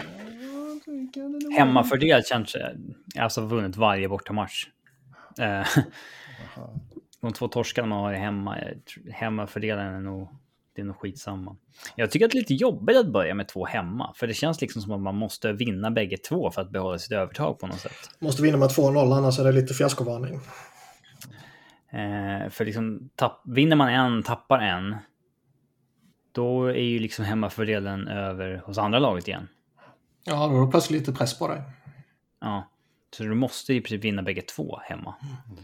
Mm. Eh, så jag kan tycka att det är lite jobbigt att börja hemma. helt enkelt. Alltså, hade nästan föredragit att börja med två borta och sen, ja. Mm. Ja, men man tycker ju att det liksom lyckas man inte stänga ner men begränsa McDavid och Dreisaitl så borde man ju eh, man borde ju kunna kontrollera Stamkos och Kucherov på något liknande sätt. Oh ja. ja, de har ju inte samma spets.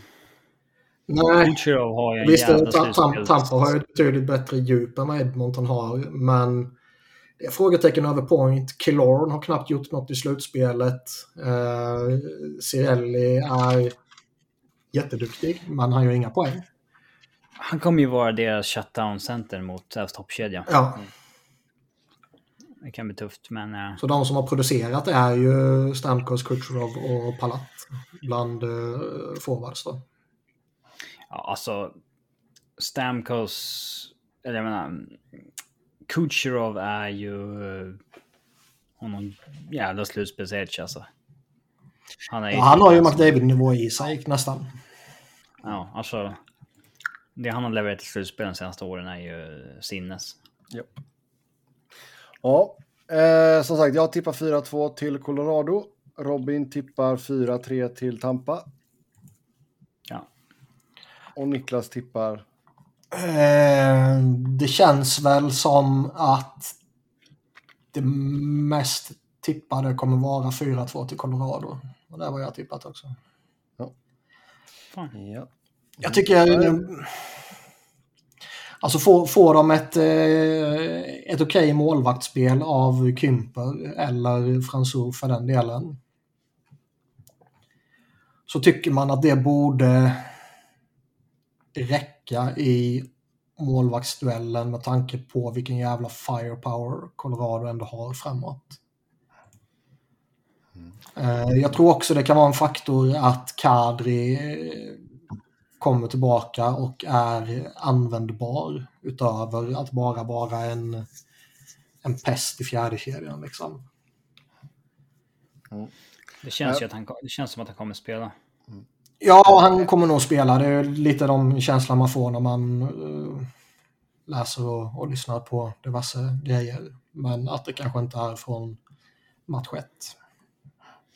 Nej, det var ju... Evs hade nog velat att det eh, drog ut på serien under lite längre. Så att eh, ja. man inte började 15 utan började 18 istället. Mm. Mm. Ja, yes, som sagt natten till torsdag då sätter vi igång helt enkelt. Um, men det ska bli skoj. Det, det, det, är som vi sa tidigare, det är fan verkligen de, de två bästa lagen tycker jag. Ja, och det... Ja. Det, ja men även, även om... Loopsided med Tampa, Montreal, Tampa, Dallas. Innan dess var det liksom St. Louis mot Boston. Det kändes ju lite så här... Ja, det här är väl inte de två bästa lagen, men de ändå, kändes ändå jämnt i alla fall. Mm. Ja, men det var ju inte de bästa lagen. Liksom. Det var ju, kändes som... Ja, det var väl två topp 10-lag typ som oh. hade då, råkat trockla sig dit. Två grinder, Innan Washington, grinder. Washington mot Vegas. Det var också bara konstigt för att liksom Washington var ju pass sin eh, prime och Vegas. Ja, konstig final att de tog sig dit. Liksom. Eh, innan dess var det ju Pittsburgh mot Nashville, Pittsburgh mot San Jose de var ju också ganska loopsided för Pittsburgh var ju såklart mycket bättre. Liksom. Det, var, det var ju en underdog mot en, en favorit.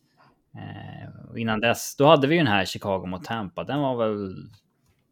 Alltså det, det kändes ju hett. Men året innan, innan det var det ju Kings mot Rangers. Det var ju också så här, det var ju... Det skulle ju bara ställas av. Liksom, ja, ja herregud. Eh, herregud. Och det gjorde de också. Han tänkte, ja, Lundqvist själv en match och det gjorde han. Liksom. Men eh, ja, kanske Chicago, Boston 13, eh, Chicago, Tampa 15. Eh, Kings Devils 12 var ju också en lite ovärdig final liksom. Det, ja, det var ju inte så spännande. Liksom. Eh, men ja, Boston, Vancouver innan dess. Eh, ja, Philly-finalen innan det. Men ja. framförallt så var det Detroit, Pittsburgh två år i rad innan det. Då, då var det ju riktigt. Då var det två riktigt bra lag. Liksom. Mm. Uh, samtliga matcher 02.00 svensk tid. Mm. Vilken tid vill ni ha matcherna? När vill du ha matcherna Sebbe? Uh, alltså jag hade ju gärna tagit dem klockan, alltså, klockan 19.00 min tid. Nu börjar de 20.00 min tid. Mm. Uh, det är ju inte hela världen. Det är 7 uh, PM då. New York-tid. Ja. ja, exakt. Ja. Det hade väl varit optimalt klockan sju tror jag. Uh, åtta. Det, det är ganska lugnt ändå. Det... Du börjar ändå lite... framåt halv elva brukar du säga. Det är ju lite, ja exakt. Nej, när, jag, när jag jobbar och sådär då är det ju oftast uh, både en och två koppar kaffe under matchens gång. Så... Oj, oj, oj. ja, då. Oh, fan. Och kämpa. Mer att man tvingar att gå och lägga sig där vid två, halv tre. Man bara, oj, fan, nu måste jag gå och lägga mig. Oj, oj. Uh, så helt spikad på eh, kaffe. Um, men, uh, nej, men det är ändå så lite tråkigt att det inte är någon match som är... Alltså lägg en match klockan 21 svensk tid liksom. Ah, nej. Det, alltså jag, jag föredrar nästan... Jag vet inte vad du gillar Niklas, men jag, jag gillar nästan när matcherna är kanske midnatt eller 01 svensk tid. Det är ganska nice tycker jag. Uh, ja. Så, alltså, så här, 21 matcher och sånt där i Sverige, det, det, det krockar liksom med annat man har för sig. För att man inte är van att NHL ska vara den tiden. Uh, man jobbar och... Det... Gå på Tinder-dejter och... Jag, ty jag, tycker väl inte 21 eh, är något problem så egentligen. Däremot de här typ 18-19 matcherna kan ju ibland ja, lördagar, ja. väldigt... Eh... Klockan Premier League och grejer. Det... Ja, men, ja, visst, men, men eh, det är ju inte en faktor nu. Men jag, de här tidiga matcherna, liksom lunchmatcherna eller strax bakom där, jag tycker där, där kan man se en kvalitetsförsämring eh, relativt ofta. Alltså i hockeymässig kvalitet? Ja ja. Jag tycker att de, de matcherna ibland kan vara eh, sämre än när de spelar på sin normala tid, på kvällstid, lokal tid. Då. Däremot så tycker jag väl att eh, ja, midnatt, 01, midnatt är väl eh, lite tidigt för klockan sex på kvällen där borta. Det är väl lite tidigt för folk ska komma dit från jobb och sånt där. Det är, det är sju också ibland ju, men uh, sju, sju eller 01 då tycker jag är, det är rätt lagom. Mm. Japp. Då... Men för vår skull ja. är det ju den bästa tiden skulle jag säga.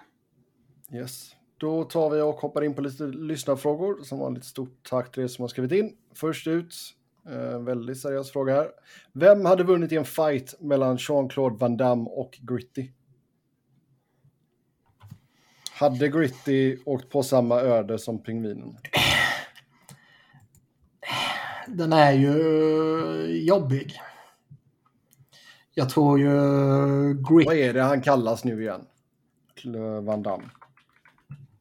Muscles from Brussels. Just det, Muscles from Brussels. Eh, det känns ju som att Gritty, med tanke på eh, vilken kagga han har, inte är en fighter. Utan det han har är ju att, eh, vad säger man, knuffas med magen.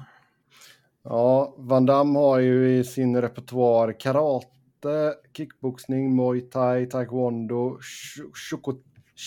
shotokan och full contact karate.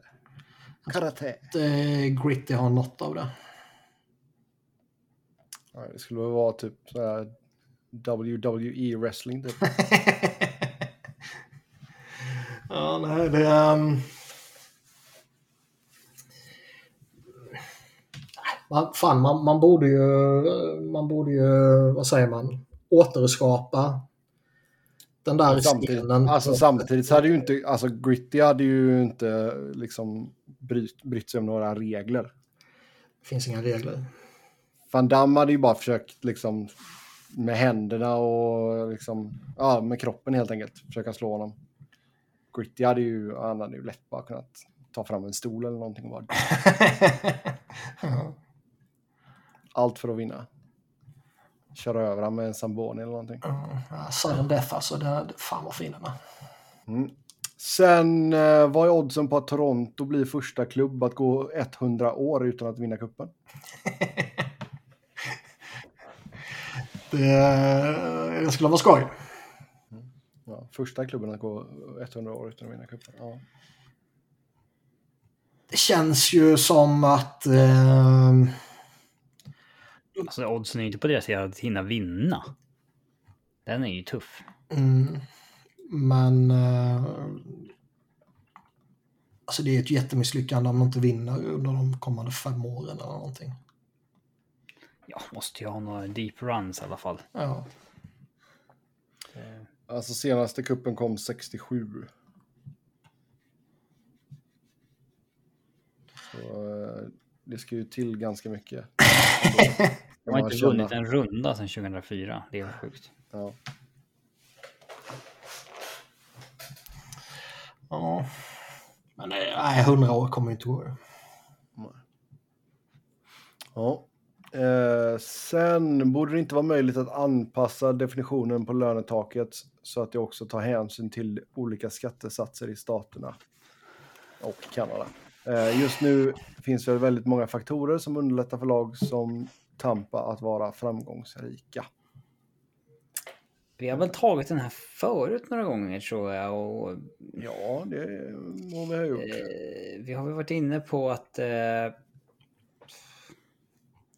det kanske borde finnas någon liksom official NHL tax liksom, men... Eh, samtidigt... Svårt, det är liksom två länder med helt olika förutsättningar och, ja, och skattesatserna eller vad fan man kallar det kan ju förändras på jättemånga ställen så fort det är eh, val och grejer. Ja, och grejer eller bara någon, jag vet inte om det är någon, någon eh, gubbe som alltså, ut eller hur fan det funkar. Men, eh, inkomstskatt är ju bara en del. Ja, ja, alltså de betalar ju, vad är det, 13,5 procent i escrow.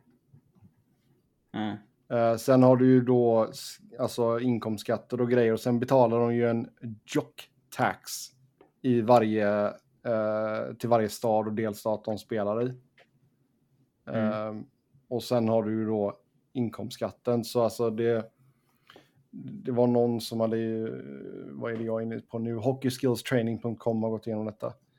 Um, så de säger liksom en spelare som är baserad i Kanada, uh, till exempel för Canadiens då, kan liksom betala upp över 50 procent liksom. Um, Stackarn. Ja, medan det är mm. liksom betydligt mindre då i Florida i och med att eh, inkomstskatten då är så låg. Ja, nej, men det, har pratat mycket om det tidigare och även det här att... Eh, jag menar, tjänar du 10 miljoner så att, du tar hem fem liksom. Uh, men, men eh, som du nämnde det här att man... Eh, man skattar där man befinner sig också liksom. Det, det är ju en faktor när det kommer till alla de här signing-bonusarna och så här under off-season. Ja, men det, alltså då räknas Matthews det väl som... är ju skriven i Arizona till exempel och då får han sina signingbonus utbetalade där och inte i Toronto. Ja. ja, det är i och för sig bra för honom. Så sen har du ju, eh, eh, vad heter det, Union Fees.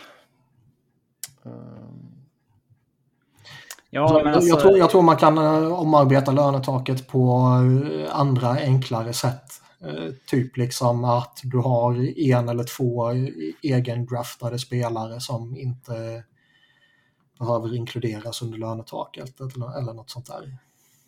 Ja, eller designated players. Ja, det är väl typ samma sak. Ja, jo men alltså att men... du kan för jag menar, liksom, om vi tittar på designated players, det finns ju bland annat då den amerikanska fotbollen. Alltså inte amerikansk fotboll utan amerikansk socker. Alltså vanlig fotboll. Eh, då har ju varje lag, eh, om det är tre platser. Mm. Eh, och då är det bara en fast summa som räknas mot lönetaket. Jag tror det, alltså inkomstskatt har blivit liksom en lite för stor eh, snackpunkt vad gäller free agents och sånt där. Det är inte det som är så stor. Alltså, det spelar en så stor roll tror jag. Alltså det beror ju helt på vad det är för spelare. Alltså, menar, är det någon som får typ alltså, ett kontrakt på 50 miljoner och det är så att du får in 10% mer för att du spelar i Florida istället för Montreal liksom. Det är fan mycket pengar ändå. Ja, men det, det verkar vara en överdriven aspekt. Alltså jag tror... Ur, eh, ja. Alltså jag tror inte det när det kommer till de här riktigt stora kontrakten. Det tror jag faktiskt inte. Det skulle kunna vara en anledning till att vi ser att väldigt många kontrakt numera har stora signingbonusar och inte eh, stora löneposter så att säga. Mm. Så blir du inte i St. Louis. Ja, jo, men ett undantag finns det väl alltid. No sign-on bonus for you. Det känns lite, jag är väl inne på som vad Robin säger, det känns som att det är en lite större faktor bland eh, supporterdiskussioner så att säga, än vad det kanske är ibland eh, mm. i, i ligan så att säga. Ja, ja, ja. sen eh, vill att ni presenterar era tre bästa tweets, eller vill att ni tre presenterar era bästa tweets om McDavid och Blaze. Lägg cirka 38 minuter på detta segment. det kommer vi inte göra. Vi kan lägga tre minuter på detta. Jag, jag liksom följde inte ens med i den här grejen när det hände. Nej, okay. Nej. Alltså jag har bara sett den här filmen på McDavid. Uh, och den var rolig. Den, alltså seriöst, jag, jag twittrade ut det i förmiddags också. Bara sök på McDavid spreadsheet och Blaze på, på Twitter. Uh, McDavid och Spreadsheet. Vem är Blaze? Som är Blaze. I Jaha, New York Youngers. Uh, Bortglömda sopan. Mm. Bara sök på dem på Twitter och, och lägg fem minuter på det och så kommer man se jättemycket roliga memes och eh, kommentarer och konspirationsteorier om spreadsheets. Och... Det var någon som skrev Opens Twitter, oh Conor McDavid and Sammy Blaze, Sammy Blaze are both trending. Let me see what's going immediately closest Twitter. ja. Men eh, det är, det är fem uh, välspenderade minuter som man kan, kan ta sig an. Mm. Ja, ja. Eh, sen eh, enligt eh, Wiki var McCarr rankad nia bland nordamerikanska skaters inför draften 2017. Hur gick snacket kring honom då? Var det en stor skräll att Avs tog honom som fyra? Vem hade Avs tagit om de hade första, andra eller tredje valet? Jag tror att Alan Heppel som var eh, scout för Avs uttalade sig här om dagarna om det. Och han sa att han tror inte att Colorado hade tagit McCarson som etta. Eh, uh, alltså, jag, typ, jag, var inte, jag är inte säker. Vi hade, vi hade mycket. Vi hade mycket diskussion eh, och så vidare, men eh, det var väl en liten skräll att han gick som fyra Makar, men han var ju ändå... Sägs ju att Ävs var väldigt orolig att Philly skulle ta honom för att deras scout gillade honom och de valde ju tvåa liksom. Mm. Alla scouterna ska ju lobbat för honom och Ron Hawks, Ren, vad, Ren, vad heter han? Ron Hextall hette sopan. Sa ju håll käften, det är jag som bestämmer. Mm. Ja, du slogs ju hårt för Nolan Patrick på Twitter också. Ja, eh, men att, vad, eh, vad fan vet jag att, eh, att, eh, att han och eh, Nico Hischer var konsensus picks bland den stora majoriteten eh, råder det väl ingen tvekan om. Sen är det klart att det fanns folk som skrek om, eh, om andra spelare såklart. Det som var... Men det jag kommer ihåg om, om Cale McCarr. Han spelade en skitliga. Ja, exakt. Att det var svårt att typ bedöma, bedöma honom, ja. Med tanke på att han spelade i Alberta Junior Hockey League. Mm, det är ju väldigt en liten bakgård så. Eh, gick ju inte college året efter UMass och eh, bra första år, bra JVM och sen ett totalt dominant andra år där han stack in i Colorado direkt när de var färdiga så att säga i mm. UMass. Så att eh, ja. ja. Där eh, tänkte man ju liksom de brände ju ett år på hans kontrakt där, entry level kontrakt genom att använda honom i det slutspelet. Och det kanske man så här... Uh, halvångrar lite för att det, det, här, det, var ju värt att få in honom i det slutspelet också och att göra en push där och, och så vidare. Men då hade, annars hade man ju haft honom på entry level lön den här året. Och det hade ju varit nice. Vad hade man då lagt 9 miljoner eller 8 miljoner till på kan man ju undra. Eh, för de hade ju inte legat och... ja, det var inte upp till Avs verkar det som. Um, men då kanske man behåller Brandon Saad, Donskoy, liksom ännu tyngre, tyngre djup. Men samtidigt, skulle man ha behövt signa Kel McCarr den här sommaren så tror jag inte 9 miljoner hade räckt för att få honom signad long term. Då hade det nog varit upp mot en 11-12. För att liksom den säsongen han kommer från nu hade, jag vet inte vad fan, titta vad de andra backarna signar för. Nu är Darren Nurse UFA, men liksom, han fick ju 9,25 och ja, alltså han hade ju kunnat begära 12-13 mil och fått det med Carr. Mm, det tror jag. Jag har för mig att det kom lite snack precis innan draften att typ oh, håll koll på Makar, han kommer nog att kunna gå tidigt. Ja, det, det brukar ju dyka upp så här att ryktena sprider sig snabbt där liksom. Mm. Vem, som, vem som kommer gå tidigare än vad folk tror så att säga. Eh, och uh, ja. Mm. Ja. Jävla Ron Hexter. Men du tror inte man hade tagit McCar etta, man hade, hade man tagit honom två eller tre? Alltså ingen aning. det... Nej, nej. Vi släpper den pucken då. Sen eh, är det någon som vill att vi ska utse sämsta spelaren i finalen. Uh, det är väl Jack Johnson kanske. Alltså, han gör ju sitt bästa och han behöver ju bara spela 8-9 minuter per match. Det är inte som i grundserien när han spelade mycket mer när han spelade så att säga. Utan... Ja. Tar man de som kommer spela, förväntas spela, så är det väl honom. Annars kan man ju gräva fram annat. Ja, jo. Ja, visst, man kan väl slå ett slag för Zach Bogosians också. Han är ju väldigt dålig, men... Eh, övrigt så har ju inte Tampa... Tampa tidigare har ju haft... Eh, de har ju haft någon pissspelare lite då och då. Eh, men det har de inte riktigt längre, va? Nej. Det är inte så här... Det är svårt att veta vad Riley Nash står som har spelat så lite, men mm. han petas väl ur line-upen nu när Point kommer in. Det lär han nog göra, ja. Och Jan Rota är ju inte så dålig att han... Nej, alltså det är ju Jack Johnson i Avs och Bogosian i uh, Tampa. Mm. Även ska säga att Bogosian, alltså att få honom på... Att ha honom på 800 000 på tre år, det är liksom en bra djup signing ändå. Det får man ju säga. Vem sa det?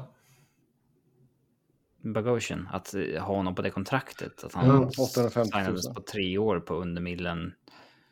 Så då har man ju en bra, nej, alltså en billig sexa i tre år liksom. Mm. Det, ja. det här är ju första året på det. Eh, sen eh, avslutar vi med en till eh, mycket allvarlig fråga. Vilken glass är den bästa glassen? Till exempel Daimstrut, Piggelin, Sandwich. Uh, först ut, Föredrar ni köp, alltså färdiga köpeglassar eller? Göra egen hemma? Även liksom kul, kulglass. De skopar det och lägger det i, antingen i en kopp eller i ett rån. Um, det kan nog vara lite baserat på mood ändå. Mm. Um, jag skulle säga att jag föredrar nog kulglass. Kan man ju ta den frågan till kulglass eller mjukglass. Alltså, ja, mjukglass i ett våffelrån. Ooh. Nu är du inne på någonting. Gladdoppad. Ja, eller om man kör eh, krossade hasselnötter på är jävligt fint. Ah. Jag är svag för hasselnötter, jag tycker det är gött. Mm. Uh, jag är väldigt svag för bara plain vaniljglass om det är riktigt bra vanilj liksom. Ja, om det är riktigt bra vanilj, absolut. Mm. Det, är, det är fina grejer. Det Glass har äh, lite bra grejer här i Cincinnati. Daimstrut och Piggelin är ju svårslagna. Daimstrut är ju bra när det kommer till de här uh, färdiga, uh, absolut. Ja, nej, men Daimstrut är ju överlägset. Piggelin en uh, riktigt varm sommardag är chill alltså. Du är en sån som doppar den i läsken. ja, har vi 88 nu då? Ja, Alltså så här, en bra Magnum är också mm. Almond liksom. De går ju ner kan man säga. Oh, ja. Men sen har man haft såna, några sådana riktiga eh, vidriga grejer genom åren också. Typ Banana Joe. Den var inte bra. Banana Joe kommer jag inte ihåg. Ja, det är ju som bananglass liksom. Det är, nej, fy fan. Det är, nej tack. Uh, det var ju någon jävla tråd, när fan var det? Det någon som hade slängt upp en sån här gammal GB glasskylt från typ 90, mitten av 90-talet. Den dyker upp i flödet titt som tätt, typ. Allt var bättre. Ja, allt var bättre för exakt. Glassarna kostade 3 kronor. ja, GB glass 1995. Fick tidningen på köpet. mm. Men sjukt gott är annars eh, Snickersglassarna. Ja, de är nice. Mm. Uh, ska vi se, GB... De är fan, det är löjligt dyrt att köpa en glass nu för tiden. Alltså du, ja, ja. du spontanköper ju liksom aldrig en glass längre för att det kostar ju liksom så här 30 spänn att köpa. Ja, jag kan köpa ett paket för 45 istället. Ja. Det är mm. trist. Mm. Ja, nej men Daimstruten är bra, Magnumstruten är bra. Um... Cornetto var länge sedan man käkade. Finns den kvar? Ingen aning. Kommer ni ihåg alla de här konstiga glassarna? Typ så här Soler och kulor och sånt där. Ja, ja, ja. Hade sin charm, men liksom, vad är det för jävla glass?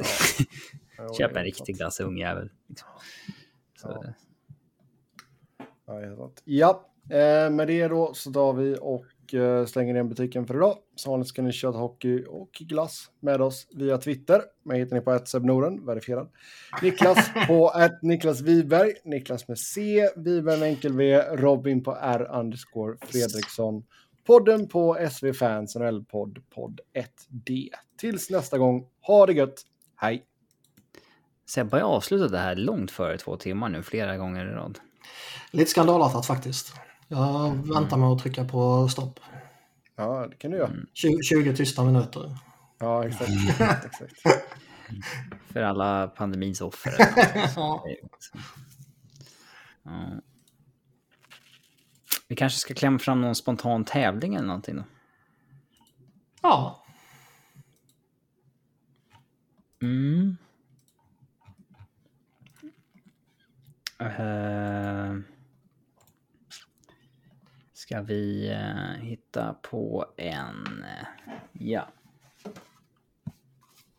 Ska vi köra en uh, pingpong-style? Nej, det kan man ju inte säga längre. Är... Varför kan man säga pingpong-style?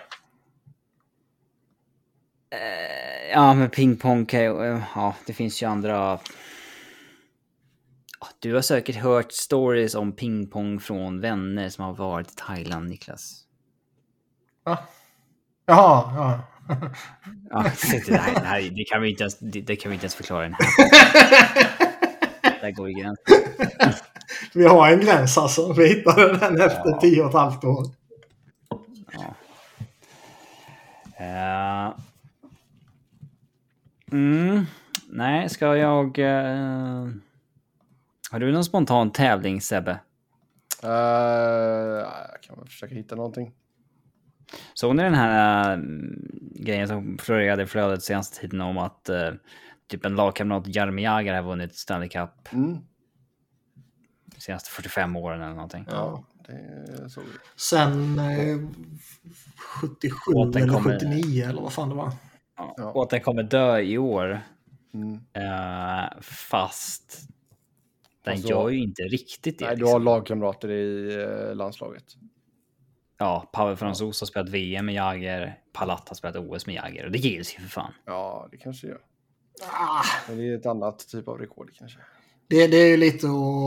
eh, Det är inte bara NHL för fan. jo. Ja, vi gör så Det, här. det är ju lite att liksom...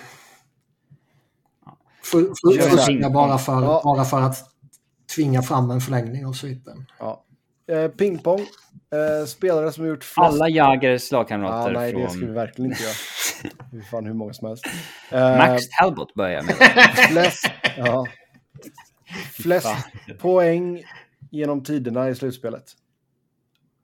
Uff, och vi ska ta topp 20 eller topp 10? Vi kan eller? hålla oss till topp 50 om ni vill. Topp Det är 50? första sidan på nhl.com. Ja, det kan vi göra. Och Mm. då blir syftet att... eh, ja, vem, får, vem som får fel först helt enkelt. Ja, exakt. Eh, det är ju lite klurigt för vi har ju mycket längre slutspel idag än vad vi har haft förut. Mm. Det måste man ju ta i beaktning.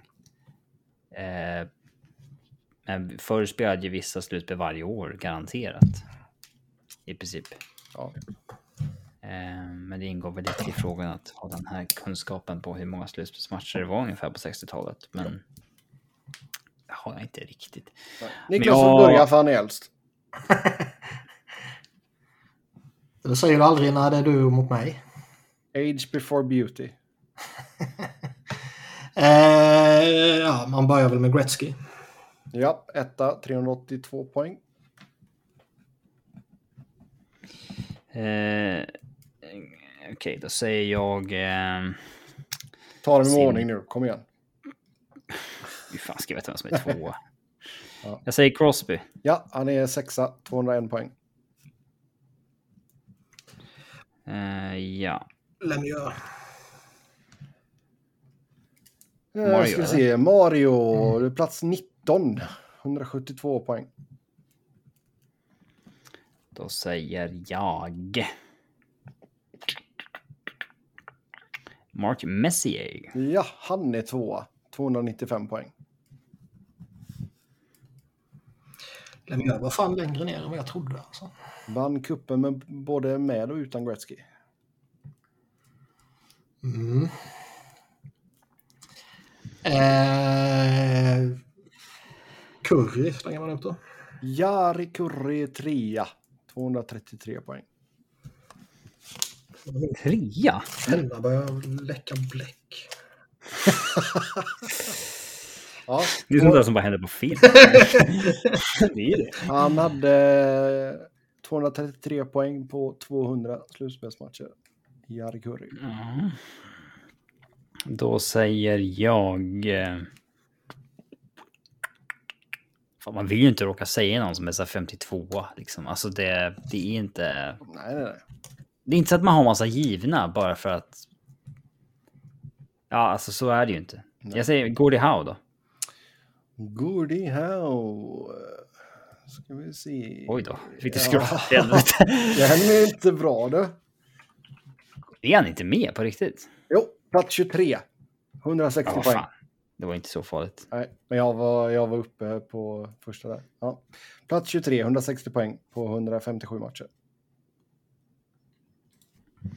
Ja, okej. Eh, Jagr. Jaromir Jagr, plats 5. Också 201 poäng, lika många som Crosby. Mm. Då säger jag... Eh... Hmm.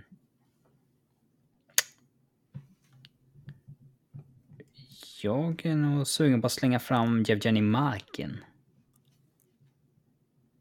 Uh, ska vi se. Borde vara ett ganska safe bet i och med att Crosby är med. Nu får vi... eh, Plats 14, 180 poäng.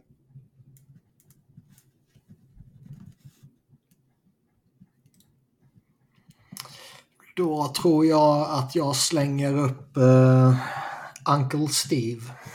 Uncle Steve, Steve Eiserman. Elfte plats, 185 poäng. Stevie Zierman. Uncle Steve.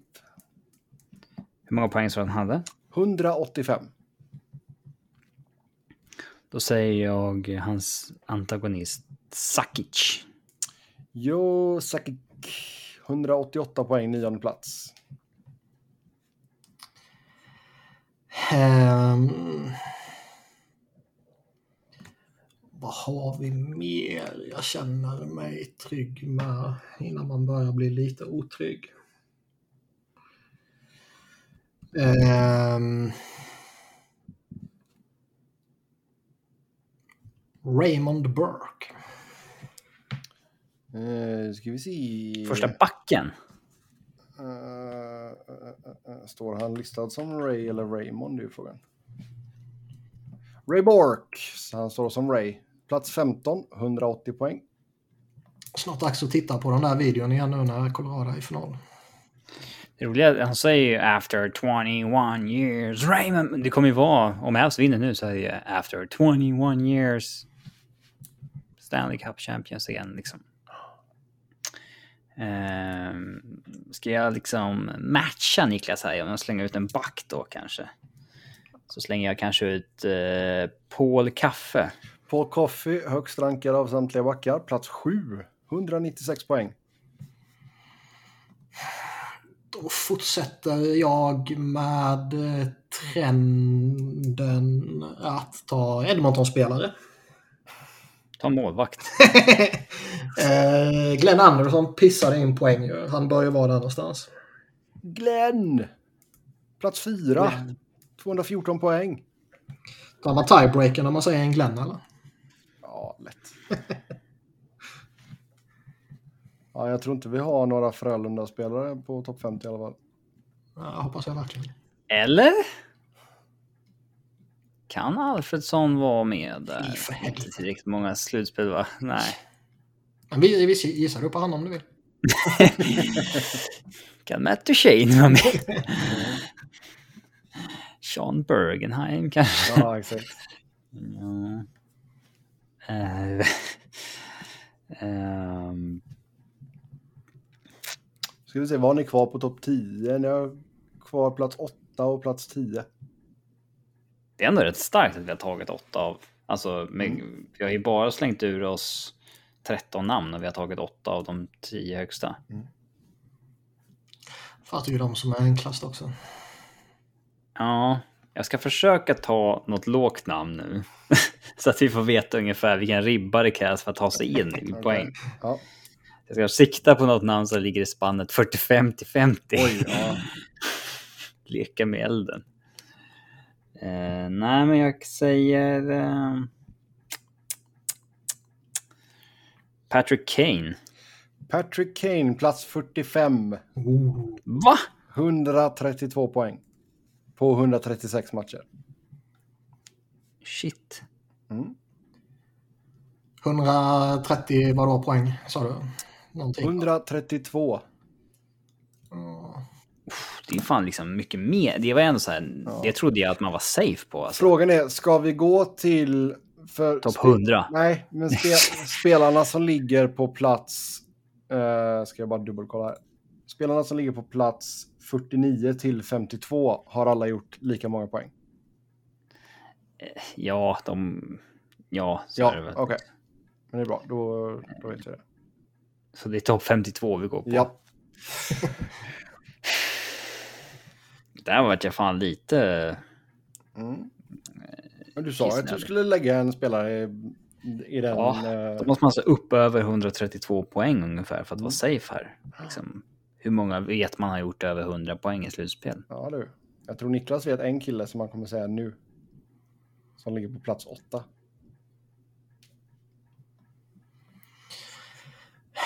Som ligger på... Så du ger en hint att det är en spelare han borde känna till? Alltså ligger han åtta så borde vi ju alla känna igen honom.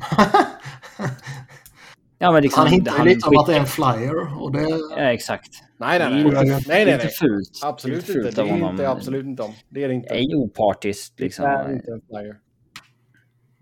Så ledtråden är att det inte är en flyer. Det är inte en flyer. uh, ja, jag ska bara vara tyst nu. Uh, jag känner mig ändå trygg i Sergej Fedorov. Eh, Sergej Fedorov plats 17, 176 poäng. 176 poäng. Eh, Okej. Okay. Fan, jag hade ju något jag tänkte säga så jag bara tappade. Tappade. Sk skriva ner dem vet du. Ja, men när jag fick... Eh...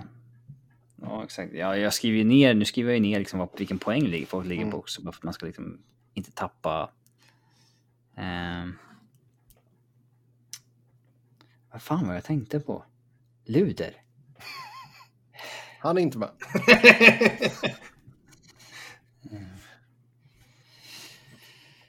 eh, Fedorov där. Du, du, du, Fan, jag hade en som jag tänkte att den där är ju tok-safe. Fan vad sjukt. Tappa helt. Ah, ja. eh, Ron Francis. Ron Francis, plats 37, 143 poäng. Ja, just det, nu kom jag på vem det var jag tänkte på. Eh, vad, vad sa du, plats 37 på Ron ja, Francis? 143 poäng. Mm. Uh, man tycker ju att Chris Chelios borde vara jävligt safe. Åh, den är lurig du. Nu han han spelar ju i 50 år för fan. Ja. Eh, då ska vi se. gjorde han inte mycket poäng. Chris Chelios, plats 35. 144 poäng. 100 vad? 44. Han gjorde 266 slutspelsmatcher. Det är... Uh... Det fin alltså man har ju många namn i huvudet. Man är osäker på liksom hur många slutspel gjorde den här mm. personen. Liksom. Men Kjellios gjorde flest av de som är med här. 266. Jag slänger ut Mark Recchi.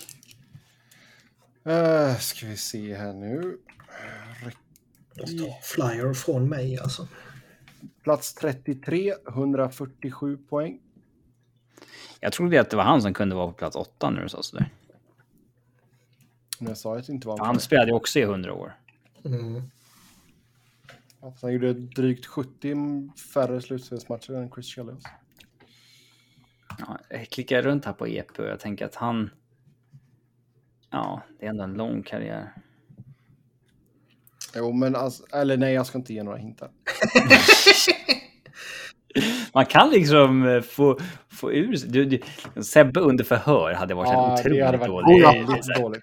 Ja, jag, jag, kan- alltså, De bara, är du säker på att du inte vill ha en advokat? Nej, nej, det är lugnt. Han behöver inte ens waterboarda honom utan han kan bara hämta in liksom spannen i vatten. Ja. så här, är du säker på att du inte vet någonting? Ja, ja, visst. Alltså jag kan säga så här, vi var ju där. men mer vet jag inte. Ja. Sen får du gissa. Jag, jag fortsätter med Brian Trottier. Trottier. Trottier. Där, plats 13. 182 poäng. Den var också högre än jag trodde. Ja, men han producerade okej och han uh, gick långt med två lag. Mm, 221 slutspelsmatcher gjorde han. Ehm, jag är sugen på att slänga fram... Alltså... Visst borde... Nej, jag vågar inte. Alltså. Jo, våga. Ehm, Ni får ju bomma säger- en gång. Fick vi en, fick vi en bom? Ja, ja, en bom får ni. Ja, det sa du inte från början. Ja, men det, det Men jag sluta var... med att det är så här, vi ska ha alla 52 Ja, och när vi har det, då räknar vi vem som har flest fel. Ja, exakt. ja, men en, en bom, det, det kan ge. Det det är inte så att man sitter på massa säkra namn, men, eh, nej, men jag, jag safear lite och säger Brian Leach. Brian Leach. Leach har jag inte ens Eh, tänkt på. Ska vi se här nu. Leach. Han Brian, borde ju vara med. Brian Leach. Han är inte med. Va?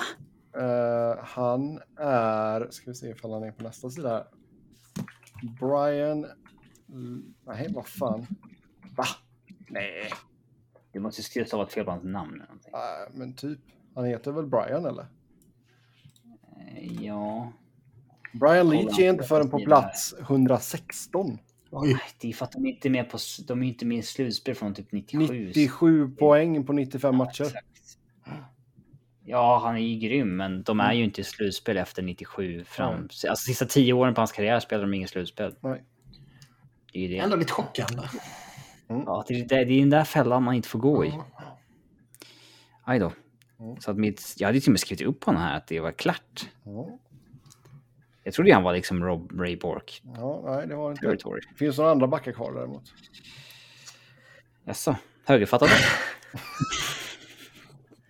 Eh, ja. I alla fall en av dem. Eh, en Kanske, högerfattad. kanske, kanske två. kanske två. Mm. Eh, Mike Bossy säger jag. Mike Bossy, plats 22. 160 poäng på 129 matcher. Ja, eftersom jag uppenbarligen inte har något... Eh, ja, bra känsla över vad som är rimligt och inte vad det gäller vilka som spelat. Jag säger Nikita Kucherov. Nikita Kucherov är med på listan. Han ligger på plats 30. 150 poäng på 130 matcher. Det kändes lite... eh, Ja, det var han jag inte vågade säga förut. Jag vet att han har gjort 25 typ tre år i rad. Mm. Men måste ju upp till Kane-nivå 132 poäng för att vara säker på att de är med. Mm. Och det är liksom 50 poäng till som ska ut då. Och jag, de, ja, ja, de åkte ju i första rundan någon gång och så, ja, nej. Mm. Men visst. Jag fortsätter på Islanders-spåret och säger Potvin. Felix. Eh, Ja.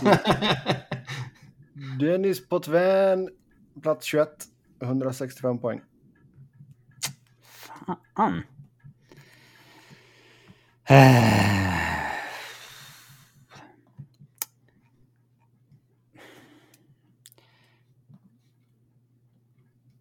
Dave Anderschuck. Är det ditt slutgiltiga svar? Nej. Inte när du säger sådär. Ja, okej. Eh, Då vill jag be om ditt slutgiltiga svar då. Luke Robitaille kanske? Luke Robitaille, plats 51. 127 poäng. Hur mycket hade han sa du? 127 poäng. Han är en av de här sista, så han är på plats 51. Så det är 127 poäng som är liksom... eh, man måste över helt enkelt. Ja, nu. exakt. Ta, ta An- Anderschuck, säger Niklas. Eh, Brett Hull säger jag. Brett Ah. Hull, där har vi plats 8. Ja, Han plats på min 8 lista. där. 190 poäng gjorde han. 103 mål. På 202 slutspelsmatcher. Så då är det plats 10 kvar på topp 10. Sen har vi även plats 12, eh, plats 16, 18, 20. Och sen- Det är svårt att veta de här gamla liksom Montreal-hjältarna. Det Hur mycket två- två- gjorde de? Det är åtminstone två gubbar här som jag tycker att du borde kunna. Klart jag- Det är massa namn på listan jag borde kunna, men det är svårt att bara kräma ur sig och inte glömma vissa namn nu. Ja, ja, ja. Men, Eh, men det är definitivt två namn som jag tycker du borde kunna. eh. Mm. Eller tre kanske. Fast definitivt två.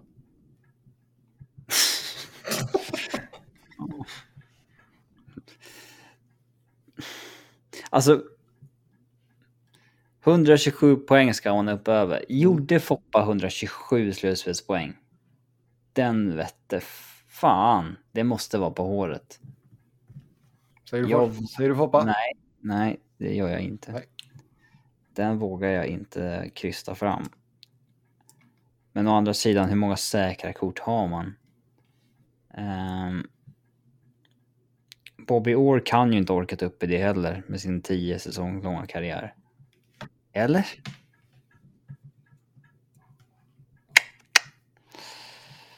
Och så här, namn som Adam Oates. Spelade han fem eller 15 slutspel? Det vet inte jag. Liksom. Jag eh, krystar fram Henrik Zetterberg. Eh. Henrik Zetterberg är inte med. Han är på plats 61 med 120 poäng. Foppa däremot. 171 poäng. Plats 20. 71? Ja, han är en Shit. jäkla monster i slutspelet. Ja, 100 men alltså... 171 poäng på 151 matcher. Ja, ja, den förvånar mig lite Mm. ändå. Att det var så högt. Eh, Niklas, ska du smasha in någon?